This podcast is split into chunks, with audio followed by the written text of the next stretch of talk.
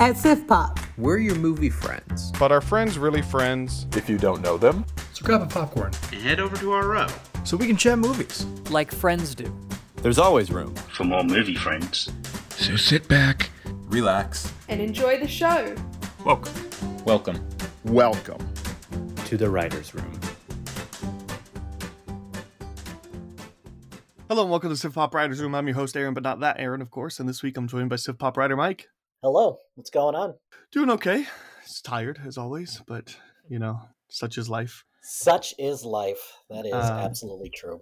We write for Siftpop.com, do movie reviews, best ever challenges, and lots of other interesting movie related articles. Make sure to check out Siftpop.com to keep up with all of that.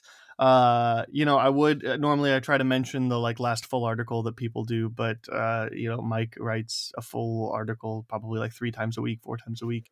Um, usually Yeah. whatever TV shows are on. Um, I think the last one you turned in was The Great, so yes. The um, I'm sure that'll be live yeah. by the time that this airs. yeah. Um, I'm I am woefully behind on some of my some of my stuff because I recently um, my daughter, my youngest, caught hand, foot, and mouth at uh, at her daycare, and believe it or not, adults can get hand, foot, and mouth. Um, there's nothing more emasculating than uh, when you get a childhood you know something that's normally meant for children and Mhm. it uh it disables you pretty good so I believe that it. was that was that was a that was a fun fun last couple of weeks so but i've i've got a lot of stuff you know in process getting ready to turn in for a bunch of shows that uh yeah there's been a lot of good tv on lately as we'll be talking about soon Mm-hmm. Um, so on this podcast, we'll talk about uh, a couple of coming attractions before we get into all the TV, and then we will do a bunch of TV talk. And we don't have a B plot this week because we'll talk about so much TV. Although there is kind of a sneaky B plot because um, part of our TV discussion will be um, the the the Writers Guild as well as just some other things in the general um, TV pop culture consciousness that we want to Mhm. address um, and speculate on and whatnot. yep Um, should be noted, um, we are recording this before the finales of Ted Lasso, Barry's Succession, um, and so we um, have not seen the finales of those episodes. Um, and so we will not be spoiling any of the final seasons of those. So if you're like, you know, I, I want to listen to this podcast, but I don't want to know anything about Ted Lasso season three, I think you'll be fine. you're good you're Um, good that- yeah. We might be a little bit more loose with that one, only because I don't, I don't know that this season has yet had any spoilers. Um, well there's nothing there's nothing like critical or no like yeah, no like- big like oh my god goodness this this happened I don't think there's anything quite near as big as um the uh like Rebecca and Sam reveal in season two. Um, Mm-mm. so like I don't I don't no. I don't really know. There's a couple things that we might kind of talk around, but I'm not really worried about that one. Uh but for sure Barry and Succession we will uh steer clear of spoilers. Although um, you can expect at least a Barry and a Ted, Lasso, Ted Lasso um, full season spoiler talk uh, with me and Mike probably later this week, early next week. Um, we'll see kind of how timing works out for that, but we'll be able to address something. So we're also going to make some predictions for some finales, and um, that's it's going to age really well. I, I just know. So Mhm. um, yeah. Um, so when we're done with that, we'll have the spin-off, quick recommend or warn from each one of us. But first, let's get a chance to talk with Mike for a little bit. Mike, I've been asking all the writers that have come on the show to take a look at my movie collection and see if there's anything that you would like to roast me about. Well, um, I I'm I'm taking a look. I don't know if I want to roast you Mm. for look. I love the original Three Ninjas. Yeah. movie. I I do. I kind of want to roast you a little bit for having the other three of that. when's the last like When's the last time you've seen them?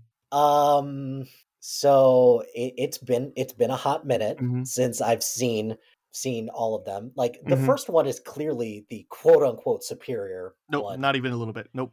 How mm, you? Nope. this- Knuckle up and kick back are a million times better. No, oh no, no, no, no, no, Yeah. no! Absolutely not. No, I'm telling you, man, they are better. They are so much better. knuckle up. I can get behind. Kickback, where they completely change over like half the cast. So whatever. It was a kids kids franchise in the '90s. How dare you disparage the great franchise of Three The Ninjas? but the best one is probably the one where they go to Japan. okay, the second best one is probably the one in the Native American re- reservation. Um, and then I think you know we we talked about Three Ninjas earlier this year with uh, Scott. Um, and um, it's fine. Um, it's, It's- better than I, it's- it's it's better than I remember because I remember watching it maybe three or four years ago and really didn't like it. Mhm. Um, but it's fine. And um, look, High Noon at Mega Mountain gets too much crap. Um, I I would I would agree. Everyone looked like they were having. yeah, and you have Jim. Varney, you know, and you have um, Hulk Hogan. You know, it's just a, it's fun. It just is. Um, so you know what? Denied. I deny your your Three Ninjas criticism. Uh, it's not. It's feedback more than anything. so um, so there's that. Um, beyond that, you know, like uh, there's something admirable about your completionist nature when it comes to a lot of these. Like, um, so like one thing that stood out, and this is not nothing that I'm giving you too much grief on because, like, as someone who used to collect DVDs, I get it. But like owning the Fox and the Hound 2 with the Fox and the Hound, like, I get it. I get it. Mhm. Like, you know, it's something that I used to do all the time where I used to you know, want to make sure to complete the complete the collection even if the you know the sequel is far insuperior to Typically, actually, the reason for these like having like the sequel to Disney movies is because um, they are bundled together. So like that's Fox and the. Hound one and two are bundled together on a Blu-ray, and it costs the same amount, if not even a little bit less than it is for just the Fox and the Hound one. Um, same with the Brother Bear um, and uh, Lilo and Stitch. Um, those are all um, even at, like Atlantis, although I think you know Atlantis two has a pretty decent reputation still, but um, more than some of those other ones. But yeah, the um, a lot of a lot of times I think uh, like it's easier and cheaper to find a two pack than it is just a regular. So um, I could see yeah, as, that. as long as yeah. it's not going to be a big, big price difference, I'll, I'm going to go for the two pack every time. So yeah, especially like those older Disney ones that are just getting released on Blu-rays, especially the ones that aren't you know Cinderella or whatnot. Like Fox and the Hounds was a pretty big hit, but not not Yeah, wh- Cinderella or Yeah, it definitely wasn't any of their series. Yeah, yeah any any of their you know princess themed ones or even like any of their Lady in the Late- Tramp. yeah, Yeah, their more so- prestige ones uh per se. So um Mhm. So yeah, uh, like- sometimes that's chalked up to that. I, I guess the last thing that I will I will quote unquote roast you for is that Mhm. um you you own the 2021 version of Mortal Kombat. Where's the other where's the other two? Oh, I think I've been pretty vocal about this. Um, first of all, Annihilation. Um, you you will never get me to watch. No, um um just never um i i might have even seen it at one point and completely forgot about it i don't think so though um in but your defense, i your in your defense, it is it is pretty atrocious. yeah yeah there's no there would be no reason to watch it uh but i also really don't like the 1995 one uh mortal kombat i don't like it i think it's um I, I think people that grew up with it have a- have a fond nostalgia for it, but um, I did not. I saw it for the first time when I was in high school in like 2012. Oh uh, yeah, then it's and it it's terrible. It's it's a terrible It- movie, and um and there's to me there's no appeal in watching it. Um, but I do kind of like the 2021 version. I don't like it's not perfect, um, but I think I I also don't think that this video game series is really adaptable. I think that the 2020 no, I think the 2021 version is about the best that we're ever going to get of an adaptation. So I'm looking forward to the sequel. Um, but yeah, I don't I don't know that we will ever have a great, excellent Mortal Kombat film. And so I will take the 2021 version and be like, well cool, that was legit. well the Especially main now that it sounds like Karl Urban is going to be Johnny Cage. Like, yeah, awesome. if if that if they find a way to make that happen, I'm yes a okay with with that.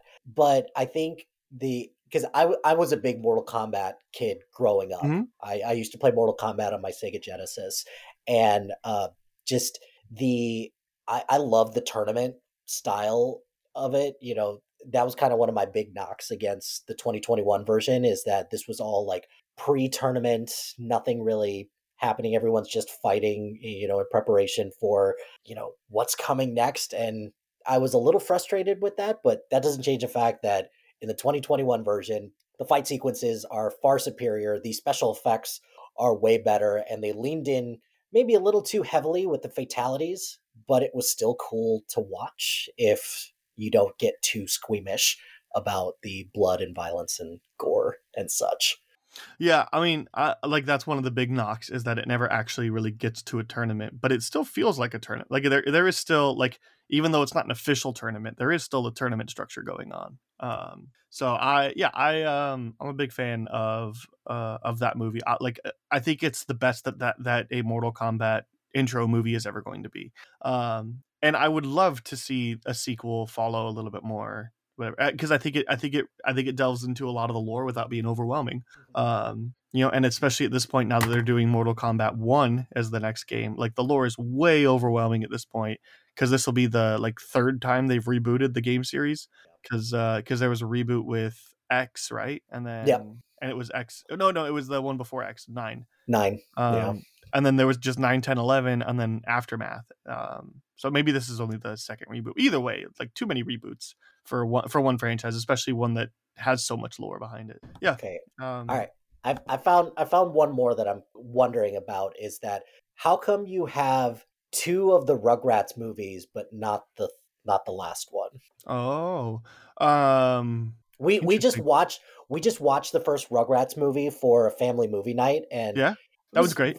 I was very surprised that my daughter liked it as much as as much as she did because she didn't grow up on Rugrats like I did, and the the you know rebooted version is perfectly fine. There's it's not nowhere near as good as the original TV show, but um, yeah, I'm just kind of wondering where where's the one where they cross over with the Wild Thornberrys. See, I didn't grow up with Wild Thornberrys, um, um, and so I never really liked that film all that much. Um, I thought it was fine, but I didn't really like it because, uh, all right, so Rugrats came out in 1998, the first movie. So I was three, um, and Rugrats in Paris was 2000. I was five, Really, and bumming, Rugrats really bumming me out with all these ages and things like Rugrats Go. Wild was 2003, so I was eight. And I feel like um I feel like those first two movies are like right in a great age range, but like when you're eight, it's kind of that weird transition of like you don't want to admit that you watched the things meant for kids anymore. You want to feel more adult, and and also we did we didn't have cable, so I watched Rugrats because there was like you remember compilation VHS tapes. Yes, yes, I Um, we had we had a handful of them at the house, and um, uh, and then I think also Rugrats was just like on like rerun things every now and then. But I didn't have cable, so I didn't have Nickelodeon growing up. So um, I this is my only experience with Wild Thornberry. So I, I I don't know. I don't I don't think I ever recalled liking the movie all that much. Where I, I don't think I would have the nostalgia to to to go back for it. Um, uh, versus I do have the nostalgia for the first two movies, and I recall actually liking them quite a bit. And I think I think we talked about the first one um, on the podcast not long ago, and I was like, yeah, it's it's, it's actually pretty good. Um, and I remember Rugrats in Paris being a good time too. But um, Well, that first one as well. The, some of the emotional beats in that first one, I, I was I was not prepared for for that at all. And my daughter's looking at me like, why are- why are you getting emotional at this? I'm like, you don't you don't get it, but one day you will. It's it's all Sure. good because I I grew up on Rugrats. You know Mhm. that was I was there for the birth of of the Nicktoons during you know Rugrats, Doug, Ren and Stimpy, which was hideously inappropriate for Nickelodeon, but I still enjoyed. Uh, but yeah, all all of those things were good stuff. nice. I remember all those fine, fondly. yeah so i um yeah i i think that it's just i don't have the the wild thornberrys connection so um i don't i don't have a desire to to go into that again as a 28 year old Do you do you have any TV seasons, or is this just mainly? Is this just only your movie collection? all my tv is at the very very bottom um Got, but oh, that's uh, that's right. Yeah, but yeah i um got it. very nice um we'll move on uh mike i want to know real quick before we do that though uh, i have one random question for you uh, Okay. what is what is a pet peeve of yours Um, I guess my biggest pet peeve is a weak handshake, and here's why. Uh, so Mm. when when I was in middle school, or no, no, it was even before middle school, I was caddying at uh, at a country club, and I was, you know, the caddy master who was my cousin at the time. He always made sure it's like, hey, make sure to give people a firm handshake. You know, it just it's a good way just to build rapport with people. I was like, okay, whatever, no big deal. Um, they did a celebrity golf outing, uh, you know, at Chicago level celebrities, and one one person who was kind of bigger at the time. It was I'm not sure if I'm gonna name like name him or anything yeah like just that. michael jordan you know no, no. um, no, no, no. It was fine. Okay, I'll bite. Um, it was Chris O'Donnell, who at the time was oh okay very. yeah. It was he was Robin. It's like oh my oh my god, that guy's Robin. Um, he gave me a really weak handshake, and that was what I was like. Okay, no, no, no, no, no, no. That like that that just kind of really messed with me. So ever since then, all about you could tell a lot about people when it comes to uh, when it comes to their handshake. So Mm. um, so firm handshake, and I guess the the other one is if you're let's say you're walking in a store or anything like that, and if you just come to an abrupt stop because like you're playing on your phone, get out of the way. Mm, just yeah. just yeah, yeah. If you need to stop for any reason, pull your cart to the to, Exactly. to the side as much as you can, and hope that you don't stop in front of whatever somebody else needs to grab. Right, right. Mhm. And and I guess the other part of that is uh if you're at the store, get off your phone. Like unless you're like looking at a list or anything I like do my that. grocery list on my phone, so Yeah, that so something like that is legit, and I will excuse that. But if you're looking at a TikTok while you're supposed to be doing your grocery, get out of the way. Come on. And then it makes it even worse if you're watching your TikTok with no headphones on as well. mm. Like, what are we doing? Mike is the get off my lawn guy today. Uh, Specifically at the specifically at the grocery store. I, I guess I am. I guess I am in this instance. I'm I'm Um, perfectly fine with that. my my biggest pet peeve uh, at the moment is um so I, I currently work in food food service industry and so um when people um uh order a drink that is non-alcoholic as well as a water and then do not touch the water it's Why, it's why why why bother ordering the water then? yeah and especially it's because like you know uh, because a lot of times one person will do it and then the entire table will do it because the one person said it. And so it's like okay so for four people i have to go get eight glasses and fill them all up now too. And i primarily work as a bartender and so i have a water gun behind the bar but it pours so slowly it takes up a lot of my time. Plus i also have to get the other drinks. And so it's just like look if you are ordering an alcoholic beverage i get it. I want you to drink responsibly um, and so mo- and so most of the time if people order a drink depending on what like the alcoholic drink is i'll give them water sometimes i don't. Like if it's a beer i don't. Um, but if it's like a like a margarita then i typically serve a water with that as well. Um, again provided i have you know a decent amount of time on my hands but like yeah um it just it, it, it, but it, but like i am taking extra time out to take care of that and then for you just to not touch the water is just like don't ask for it if you're not going to use it and um Boils down to respect at the end of the Mhm, day. exactly. Just being respectful of people's time and such. let's let's get into a couple things. Um, I feel like one of these can be pretty quick. Uh, actually, both be pretty quick. Actually, let's start talking about the Boogeyman, um, the uh, new adaptation from Stephen King uh, novel directed by Rob Savage. Um, a couple of people here um, in the um, in the staff that you might recognize: um, Chris Messina, most recently from Air, um, Sophie Thatcher, um, uh, David Dastmalchian uh, from um, the Ant Man films, um, and some other things too. Um, a couple other like names and faces you might recognize, uh, but uh, a psychiatrist where a man named Lester Billings talks to a doctor about the murders of his three young children, describing the events of the past several years. Um, his first two children died mysteriously of apparently unrelated causes. Causes when left alone in their bedrooms. The only account, uh, commonalities were that children cried boogeyman before being left alone, and the closet door ajar after discovering their corpses, even though Billings is certain the door was shut. Uh, new, yes, a new horror film, um, uh, Stephen King related PG 13 horror um, in the summer. So, uh, Mike, the boogeyman, uh, th- theaters rent stream, wait to hear people's um, initial reactions or skip. Um, so the I, I think I'm going to go with wait until wait until some reactions because I'm not one who's actively going to look out a horror movie. I just it's just not my style. And then couple that with Stephen King, which is you know very hit or miss to Mhm. say the least. Um, depending on the team, I've heard some of the reviews of it have been okay so far, so that gives me pause. But it's not like a scary movie is something that I'm going to be actively looking out. So if I hear it's really good, then I'll probably check it out, probably on a streaming service if I'm being perfectly honest, but I'm I'm not going to full on skip it because I'll, give I'll give most anything a chance, but I'm I'm going to be cautious to wait at least for somebody a, a bunch of people I trust to say that it's it's pretty good. Uh, I'm in the same camp. Um, kind of. Uh, this doesn't like. There's not enough here to really make me like, oh shoot, heck yeah. Um, I want to. I want to try that out. Um, even though I have liked a lot of recent horror stuff. I mean, three. I think three in my top six or seven last year were horror films because the the Black Phone, Bodies, Bodies, Bodies, and Scream.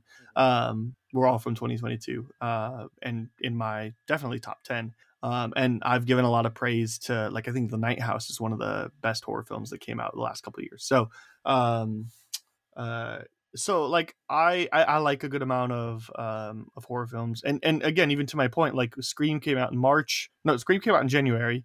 Scream Five.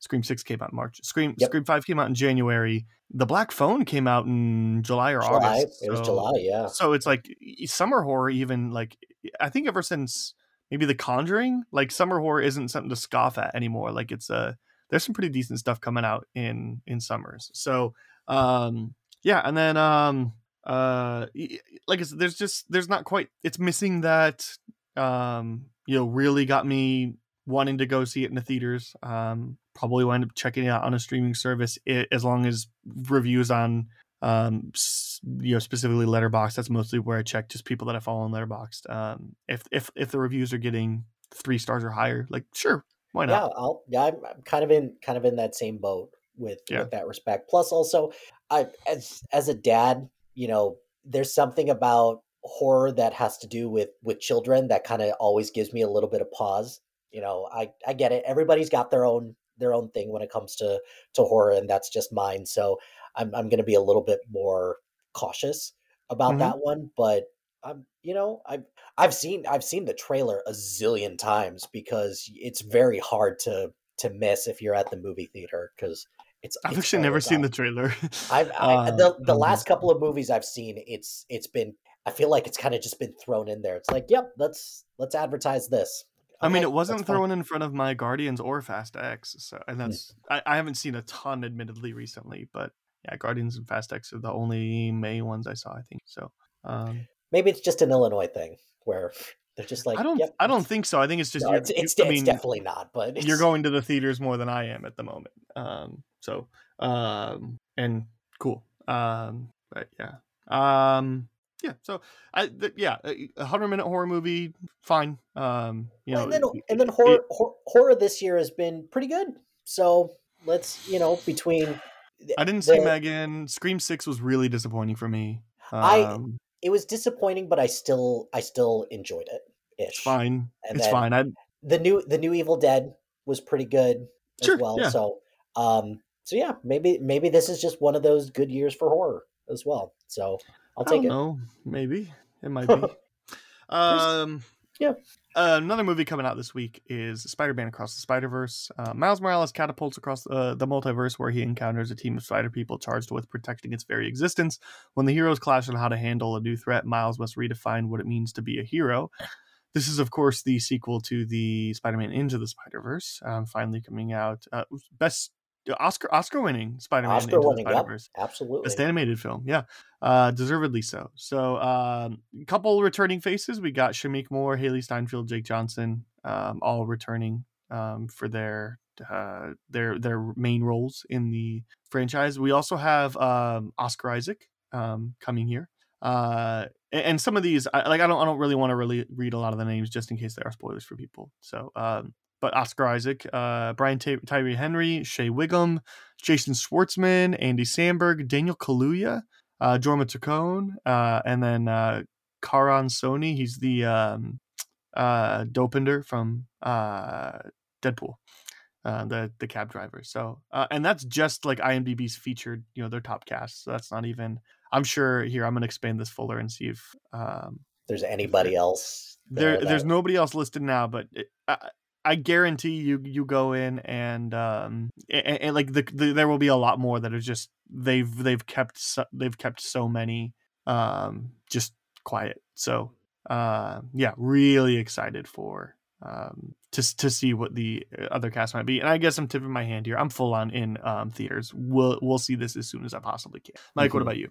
I never pre-order tickets for movies, and this was one that I pre-ordered tickets for because I'm that excited about it. So I'm I'm in. I'm in as early as possible that I can go see it. It's the Into the Spider Verse is one of the best.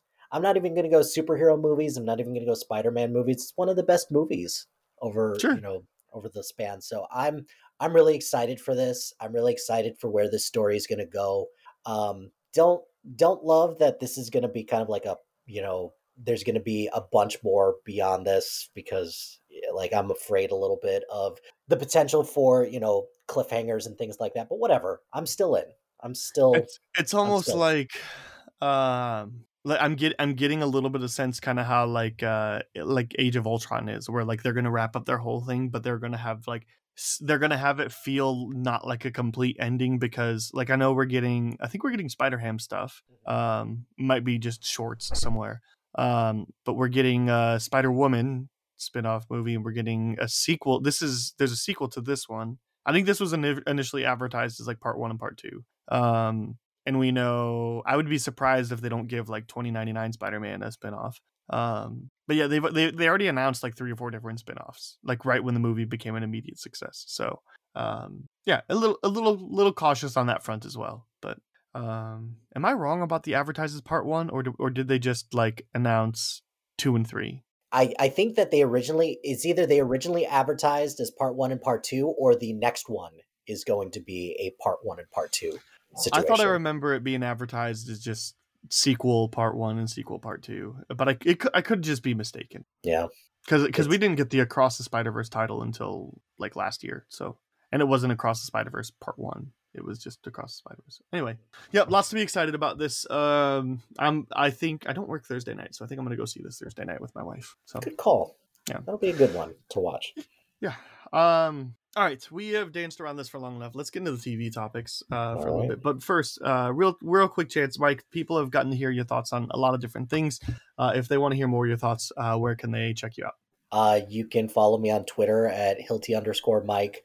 Um, since I do primarily talk about TV, um, I I am more much more active on Serializd, which is the letterboxd equivalent to TV, or one of them at least. So if you want to hear my TV thoughts, uh, Serializd, uh, uh, M Hilty twenty four on on that. So check uh check it out there. There you go. Um, and a quick reminder, patreon.com slash SiftpopWR in case you're interested for any bonus episodes, early content, stuff like that. Um, yeah, you'll hear my thoughts on Spider-Man Across the Spider-Verse when that comes. So, uh, whenever I see it.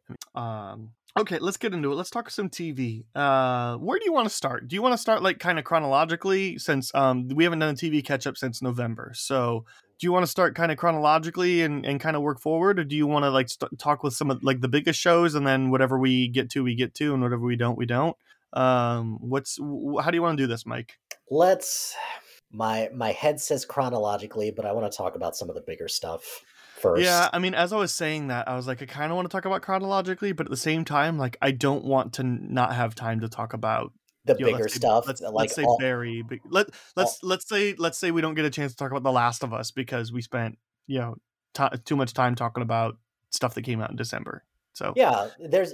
I'm sure people would love to catch our takes on the White Lotus, which which ended in December. Which eh, this this is not a knock on the White Lotus. I love the White Lotus, but at the same time, there's other stuff that's been out that has been very Yeah. good that warrants maybe just a tad bit more attention. let's get the the as you as you corrected me before we started recording the four shows that ended um within a within a week of uh of this episode dropping so um that would be marvelous mrs maisel succession ted lasso and barry let's start hmm let's start with succession and here's why i still have not seen any of this show but the way that this particular season i mean the show has always been very highly reviewed but this season sounds like it's just the next level. Yep. and while the show might have already been a 9 or a 10 out of 10 it really feels like this is must see tv um, i'm very excited to see it. It's definitely increased my anticipation and it has increased it way high on my queue. I'm it'll probably be the next show that i start the next hour long show that i start so um, but yeah, that's just a little bit of a commitment. So I think maybe if one of these times here in the future, if I have um, uh, some free time, just a couple of days off of work or whatever, I might start It's- this and get a couple episodes in. So I'm, good. I'm really curious to hear to- yeah. from somebody that is watching it. So um, yeah, uh, t- tell tell me why I'm really missing out. So you're you're missing out for a couple reasons. The the first thing, the performances are all all amazing. Um, this season's storyline is just is just outstanding. It is it's clearly you know I was shocked to see that this was something that um I like I think it was because they they didn't really announce that it was some, that this was going to be the last season until the last until the last minute. Uh, So- I- yeah, I think they announced it pretty close um, to premiere. Yeah, which Um, that because Succession is a show that right now, like the way that season three ends, it's it was at the top of its game. It was that final episode of season three was so good, and then to to say, I also think if if if I'm right, I think Succession was also one of those that was, was renewed season at a time. Whereas like Barry, after you know midway through season two, was renewed for season three and four. So we Yeah. knew that three wasn't the finale. So I feel like Succession was never renewed multiple seasons at a time. So um so yeah, But- I feel like that's but maybe but maybe that's also for the best as well because Sure, yeah, gives could the- be. gives them time to develop a good one season story. This this season has packed a huge emotional punch, which I I think has always been a big thing that I loved about Succession, uh, the family dynamics of everybody around. So I eh, between performances and just the the overall story of where this is headed, um, it's a very tense season, which I've I've loved that. And if look, I get it. Also, like the two big knocks on this show is you know the business. You know, some people just don't like shows about business. I get that. Um, I would encourage people to. I hate to say it, get over it and just you know try it out. But if that's not your thing, it's all good. And then I hear the other knock is that there is something about ultra rich people complaining about their their lives. And I'm going Mm. to push back on that as well because just because they're ultra rich doesn't mean that they don't have problems and these these are huge problems that some of them some of them are dealing with. So um the Succession is definitely one of those shows that because like the the writing is outstanding, the the music is great. Um everything about it just screams prestige TV. And HBO is going to have a bit of an issue on its hands when this is done because they're they're going to need something to fill this void once once it gets done. That's a really interesting thought too. And oh boy, it feels like man, what is what is the next big thing? Because like you know, House of the Dragon is is good. It's it's it's Yeah, it's good. it's better than the last couple seasons of Game of Thrones, but it's not better than Game of Thrones at its peak. Um, and it's also it's also far like it's far away. It's not Yeah. it's not coming anytime soon either. well, I think they were really hesitant about wanting to do multiple seasons because they really wanted to see audience reaction. I think it took them until like six or seven episodes to renew. Um, Yeah. maybe it was two or three. I don't. Either way, like it was it was airing when they decided to renew it, and that's an expensive show to make. yes, it is. um, with lots of pre and post. So yeah, we're probably 2025 before we get more House of the Dragon. At Maybe. least 2024. But I would I would not be surprised if it's not until spring 2025. Um, we'll see. I don't know. Um, I'm not in charge of those, but you you got to feel like there's extra pressure to make sure that they're doing it right, so that you know it's not like where Game of Thrones was churning churning out like oh we got to have a new one this season even though George R. R. Martin hasn't. So anyway, um, and here we are 10 years later. Um, Still not done either. still not done Still- um the um the the other thing um it- but like and it seems like the last of us also was a mega hit which we'll get to in a minute but again season two is probably two years away three years away um it's it, like at least maybe two or three seasons depending on how long how long this writer strike goes. well yeah So- sure the the writer strike is definitely not helping but let's let's even say that they were you know again they didn't renew it until a couple episodes in um so you know you, you first of all you have to find time for um for uh, pedro pascal to come in because he's a busy man you, like this was kind of the deal with sherlock season four right they're like we're ready to go we just need martin freeman and benedict cumberbatch to have a free month you know um so you're gonna have to you're gonna have that issue with pedro pascal as well as um i'm blanking on her name right now Bella um, Ramsey.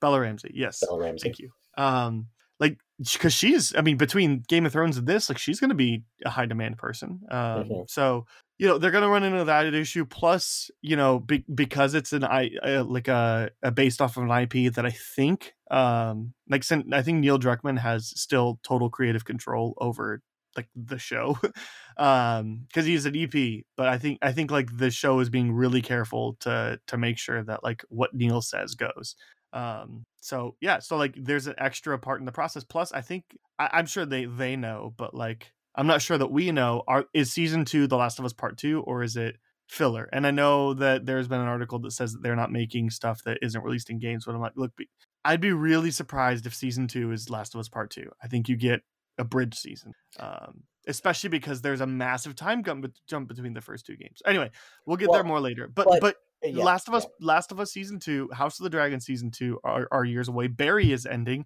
Um, I don't think Perry Mason's been renewed for a season three yet, but that's not anywhere near a big enough show, and we'll we'll get there in a minute as well. Like that's not going to be your next big peak TV thing. I mean, Um, you've got you've got True Detective coming back later this year. True but who- Detective's coming back later this year. who- when who when season when season three of Euphoria, and that's true also too, because like with the writer strike active, unless all that stuff is already shot, True Detective might not be coming back this year. Um, we've already gotten a trailer for it, so okay, so I would I would so bet that they're I'm- just I'm in post. think, I'm thinking that it's it's going to come back, but I, But I when's when's when's Euphoria season three coming, and when's or, or the White Lotus season. sure White Lo- White Lotus know. season three. Um, uh, yeah, I'm trying to think of any of the like uh, HBO has also been doing a lot of miniseries recently. Like I Yes, I don't know have. if we'll get to this at some point, but like Love and Death just wrapped, and I didn't I didn't see it, but I kind of wanted to. But like they've been doing a lot of miniseries, which is which is good. I just like that has not. You know, and sometimes those miniseries turn into because like Perry Mason was supposed to be a miniseries, and then it was received really well, so they renewed it. So it's like, um, but but when they made so many miniseries, and not only that, but with their recently shaky lineup of shows that they're producing, you know, I just you're right with, with succession ending and this kind of being a big thing for them right now and last of us was a big thing it feels like hbo has been on top of the world especially with the mediocre response from the mandalorian and ted lasso Mhm. um, HBO has been on top of the world between um, Last of Us, Succession, and if you want to throw Barry in there as well, and some people might argue to throw Perry Mason in that pool as well. I wouldn't, um, but um, but you know you have you have HBO at the top of their game right now, and but they're going to have not much for the next two years, but then they'll be a powerhouse in 3 Mhm. So Well, and then a lot of their a lot of HBO's smaller shows lately, I've I've enjoyed a lot. Yeah. So you you mentioned Love and Death. I did like Love and Death. I'm I'm a big fan of Somebody Somewhere. I do I do like that one a lot. Um, and then the other one that I liked, uh, I believe the other two as well, the one with Molly Shannon. Those Hmm. I need to confirm the name on that, but um, both of those I like. Are those going to be the reason why somebody subscribes to to HBO Max? I'm sorry, I can't get on board with calling it Max It's just fine. yet. we know what um, you mean. Oh yeah, for sure. It's you know, it's it's the Sears Tower all over again Yeah, but- exactly. but yeah, it's it's not going to be something that somebody's going to be like, you know what, I want to I want to make sure that I subscribe to to HBO Max slash Max because of somebody somewhere. No, that's not going to be the case for Right. TV nerds like me, who's like, I need I need I need shows to watch and to you know just make sure that I'm keeping up with it. Yeah, I'm I'm going to make sure to throw that on my queue because you know I'm already a subscriber and I've heard good things about it. I enjoyed season one of both of those, so yeah, it's but they're not they're not going to be those critical hits that HBO is is known for. I think it's kind of telling that I'm in the Max app right now, and um, there is no like coming soon section. yeah. Um, I mean, I guess they'll have a lot of the DC stuff coming soon, you know, because they'll have the um, all the the stuff that James Gunn's been doing. Um, you know, uh, like the uh, I know they're making the Peacekeeper Peacemaker season two, but then there's also the Creature Commandos, and they'll they'll have the Green Lantern. So there's a lot of stuff that they're working on. That'll be. I think all that stuff's going straight to Max.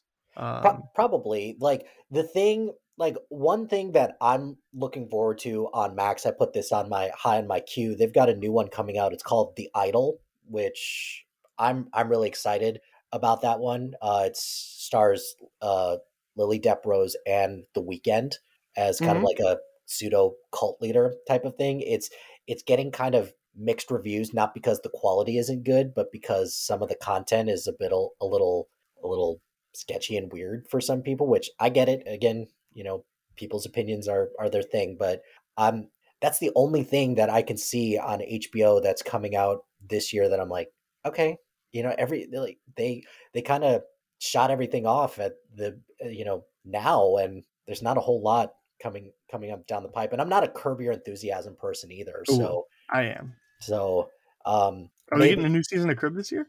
Uh, allegedly, yep. And it's Sweet. I think supposed to be later, and it might be among some of the last. Of all we're supposed to all pending, you know, with the WGA strike. So, um, Oh. This is very true. Yeah. Um, any of that later season stuff, you might just want to hold your breath on. Yeah, for sure.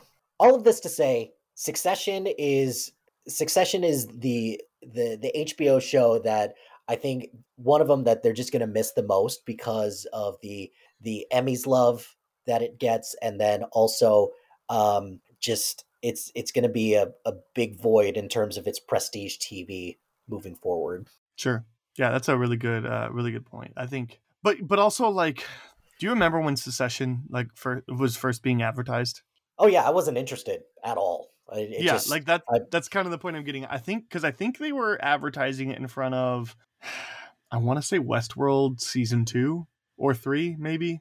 that tracks. yeah, Um, But uh, and so I remember seeing the the the things for. it. I'm like that should be good, but I don't know that I'm like super interested. Mhm. Um, you know, I, I certainly did not expect it to be the mega hit that it is now. So like, look, I I I have full confidence that HBO has something lined up in the wings that is going to come out this fall or next spring that is just going to come out of nowhere and be you know must see TV. So um anyway, let, us stick with the other HBO show. Let's. Uh, let's talk about Barry. Um, I've seen the first four episodes. My thoughts haven't changed because I haven't seen any new episodes since last week with Robert. But just in case you, people didn't listen, I, Mike, you you've seen more, so maybe you can help me out. Um, I and and I, I know that Robert had a really good answer to this, and I sorry Robert, I forgot.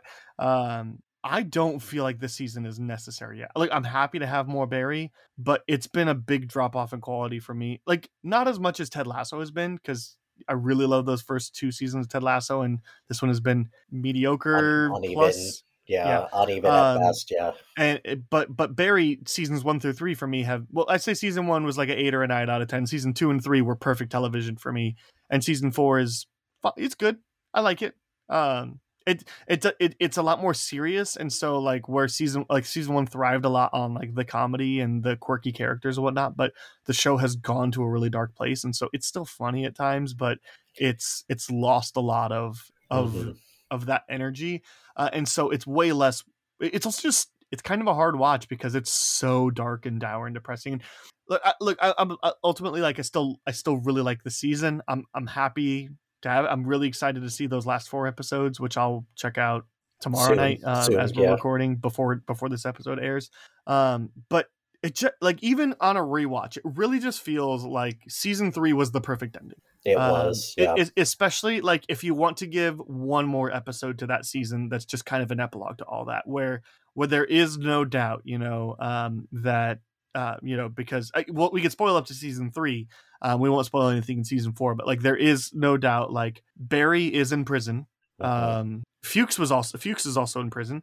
Um, Jim Moss gets his daughter's name, uh, gets his daughter avenged. Gene gets out from under the grip of Barry, as well as you know, um, has that uh, you has the realization about you know Janice's death and that Barry did Mhm. it, and all. You know, he, he gets he gets his yeah, fitting happy ending, right? And No. Gene's had a big character turn, and he's righting all of his wrongs, you know. And and and No. Sally, um, like left, like she bailed, a- and and I think that's maybe the only hanging thread because Sally is an objectively terrible person, and she's only gotten worse as the series has gotten out. It's so obvious on rewatches that she was never a good person, yeah. um, and she's she's just a bad person, and so we get to um, Well, we then, get to at- we get to to the end of season three and she's going back home and well, and then at the end, because she's because she's failed in la and then at the end of season three, you also have um, Noho Hank and Cristobal. You Yeah. know, they and they and they have no more yeah they they could just go live their lives in Mhm. peace so yeah maybe if you want to have one more epilogue episode where something happens uh, just to just to wrap up any little loose ends that were that were that were left but but like i don't know am i wrong in saying that season four just so far has and, and again i've only i've not seen the second half of the season which um which is after there's a time jump and so like i'm really i'm really excited to see because i think this is where it's all gonna gonna come together especially i think the finale is gonna be look i'm i haven't seen the second half of season four and i've already said i think the first half of season four has been pretty mediocre but I think the finale for season four is to be one of the best episodes of TV we've ever seen because that season two finale was excellent. That season three finale was one of the best episodes I've ever seen. Barry Barry is one of those sneaky shows that I think a lot of people are watching, not enough people, and everybody that sees it loves it. And they will just have random episodes in the middle of nowhere that you're like, how is that the best episode of TV I've ever seen? Yeah. So I so uh, to to kind of just piggyback off of it, I I feel like if they because I agree with you, season three, if if they would have been ju- just done at season three, I would have been fine with it. If they wanted to have Barry the movie be the the epilogue, sure. I'd also I'd also be fine with it because Well, I mean, here's the argument with that though. It- With eight 25 minute episodes, like it's it's just a long movie, you know. But to your point, I'm more interested in what's going on post time jump than Okay. anything before that. So if they would have just if they just would have started there and then it just would have been everything there, I'm still not fully in if I'm being perfectly honest, And you've I- seen every episode I've except seen- for the finale, except for the finale. They which just isn't live yet.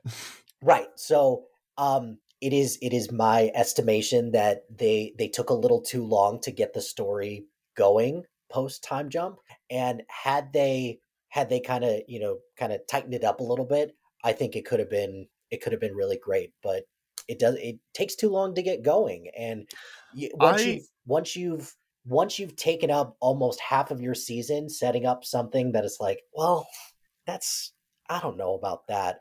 Um it's just Let me it's just not wor- it's it is not working for me the way that I hoped that that it I- would. I want to I want to just end I th- I think end our Barry talk on saying um that I think um that I've I've mostly said negative things so far, but um I think the direction here is incredible and I really hope Bill Hader gets an Emmy for directing. Um I, I he's because he's directing all eight episodes. I think there's some really excellent work being done Mhm. uh, here, and you, like you just know that at this point, like this is Bill Hader's show, and Alec Berg is just helping him. Whereas it felt more like a collaboration at the beginning. Like I'm all for that. Mhm. Um, I love like I, I love where this character where this show has taken a lot of our characters. Um, and it's really funny too because um I watch the show with friends every Monday night, and um th- at this point midway through season four, there is not a single likable person in in the whole cast. Um, which like there were so many likable people at the beginning, and there was a lot of people that are like, oh, I'm not sure I feel about Yeah. them yet, but like they've turned some really lovable people to really unlikable, and like the show is definitely going for that. Not you know you, you just you just don't see that Sally's always been a terrible person because she you know Barry is killing people, you know, or like um you know Gene Gene starts off as this really unlikable, greedy, kind of conniving little bastard, and then but then like you start to love him, and then season some- two we you love him, and then season yeah. three you're just like oh oh buddy, like I hate that this is happening for you. Um, but yeah, by the time we get to to season, it's like I I really don't like him. I think he, he took a dive off the deep end, you know Mhm. and but and so I think there's also a lot of great moments in the season so far. I think um, there's there's a moment that Gene has um, on stage that I think is excellent. Mhm. Give give Henry Winkler another Oscar, please. Um, the show manages to still be really funny. Like there's a moment where the Vanity Fair reporter um, goes to Jim Moss's house and he just says, "Let's have a conversation in my garage." And and, and he- Mhm. we the room that I was watching with these guys just erupted in laughter. Um, and then seeing the follow up to that conversation, same thing, um, uh, just erupted in laughter. And then um, there's uh, there's also um, man the the Barry and Fuches dynamic is so interesting um, because it's been so up and down and mm-hmm. and tight and fu- like like it's been so interesting. And I There there's there are some things I am waiting for some type of of payoff on.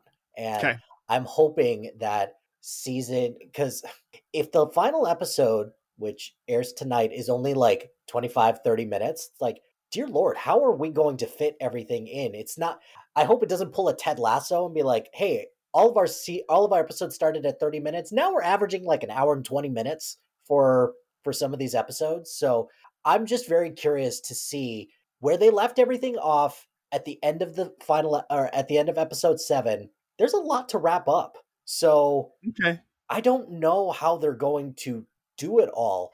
but I do appreciate that there have been some things where if you've watched Barry for for a while, you know, it- like it's not like you're you're a casual fan if you've been watching since the beginning or even since season 2. If you've if you've been a fan, receipts are coming due. And that's something that I I appreciate that they're going back and taking a look at some The- of these things and they're just like, "Yep, don't forget about this thing that happened back then because it's going to come back at some point. You thought it was nothing, but it's actually something. I just Cool. Remember seeing, uh, like doing my rewatch and like in season three, there's that story arc where like uh, Fuches is going around to all of Barry's Barry's victims' families and telling them whatnot. And and like I remember going back and seeing Ryan Madison's father and some of the things that he says in in the in the memorial speech.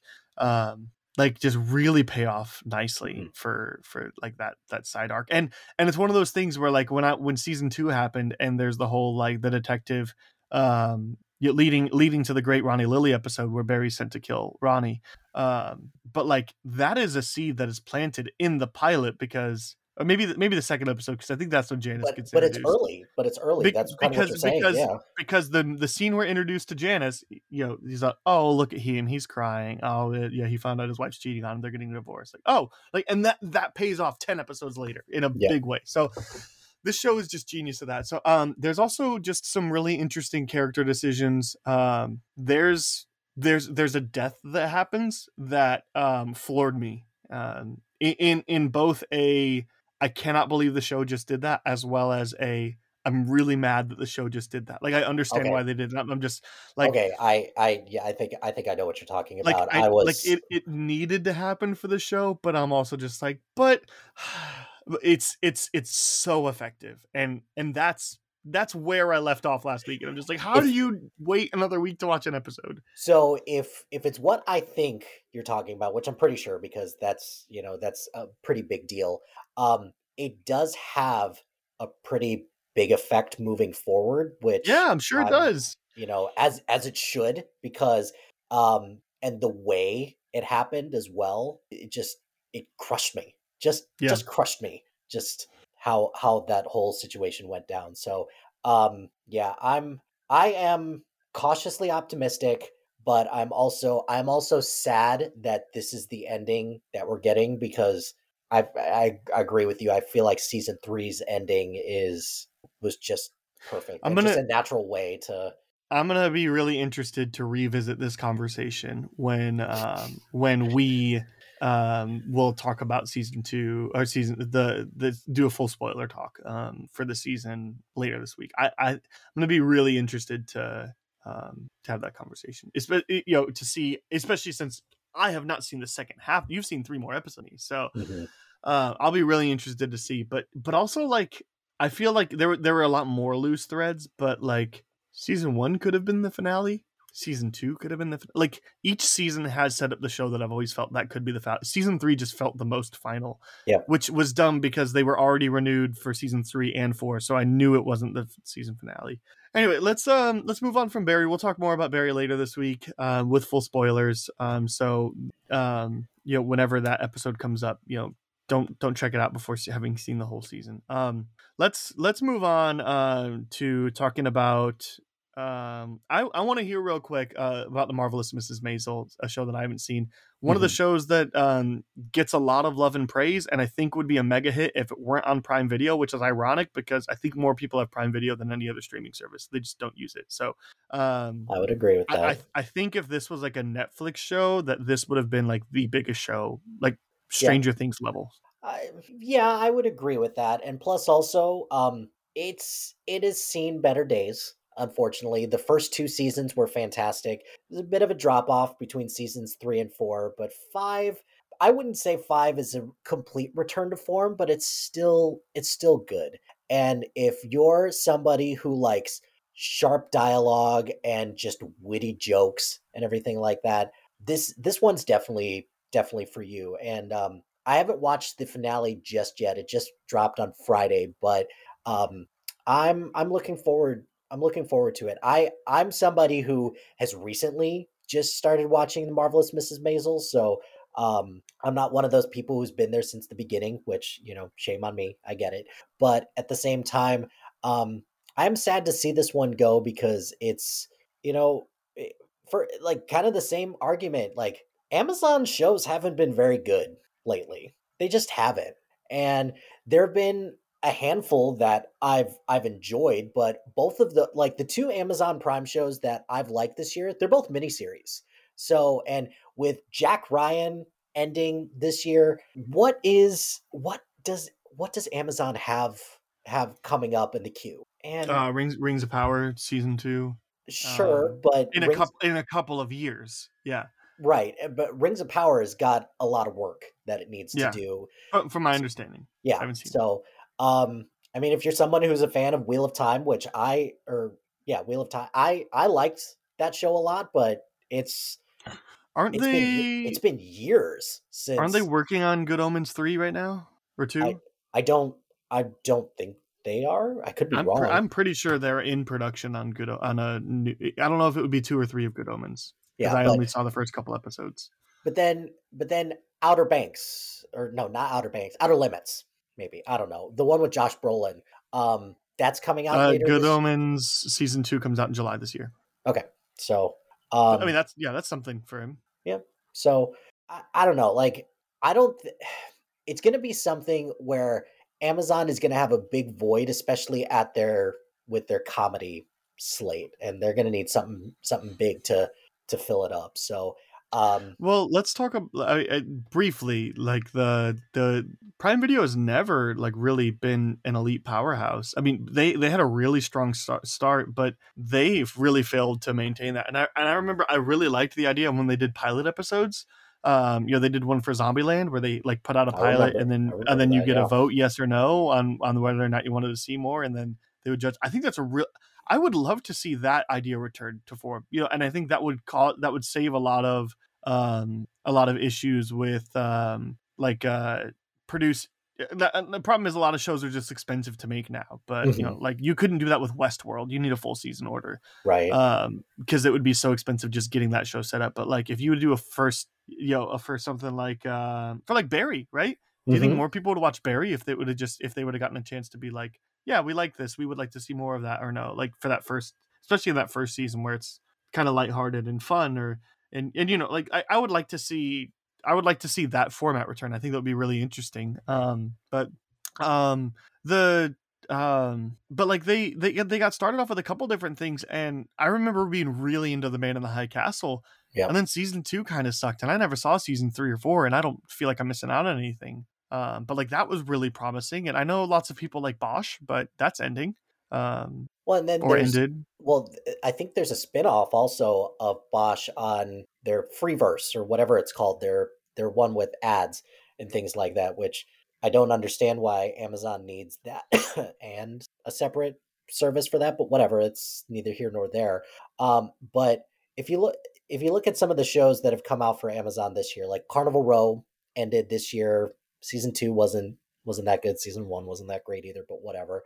I I'm a big fan of the Legend of Vox Machina. I I really like that one, but that's not going to get it's not going to grab general audiences the same way that a marvelous Mrs. Maisel is because Vox Machina is is animated, it's D&D, you know, people are it's not going to catch people's attention. And then with Jack Ryan ending, they've got Reacher waiting in the wings, but who knows when Reacher is going to come out because I think it's it's been it's been a while since Reacher came out and Yeah, there was there I'm was not- the one season. You're saying until until season two comes out.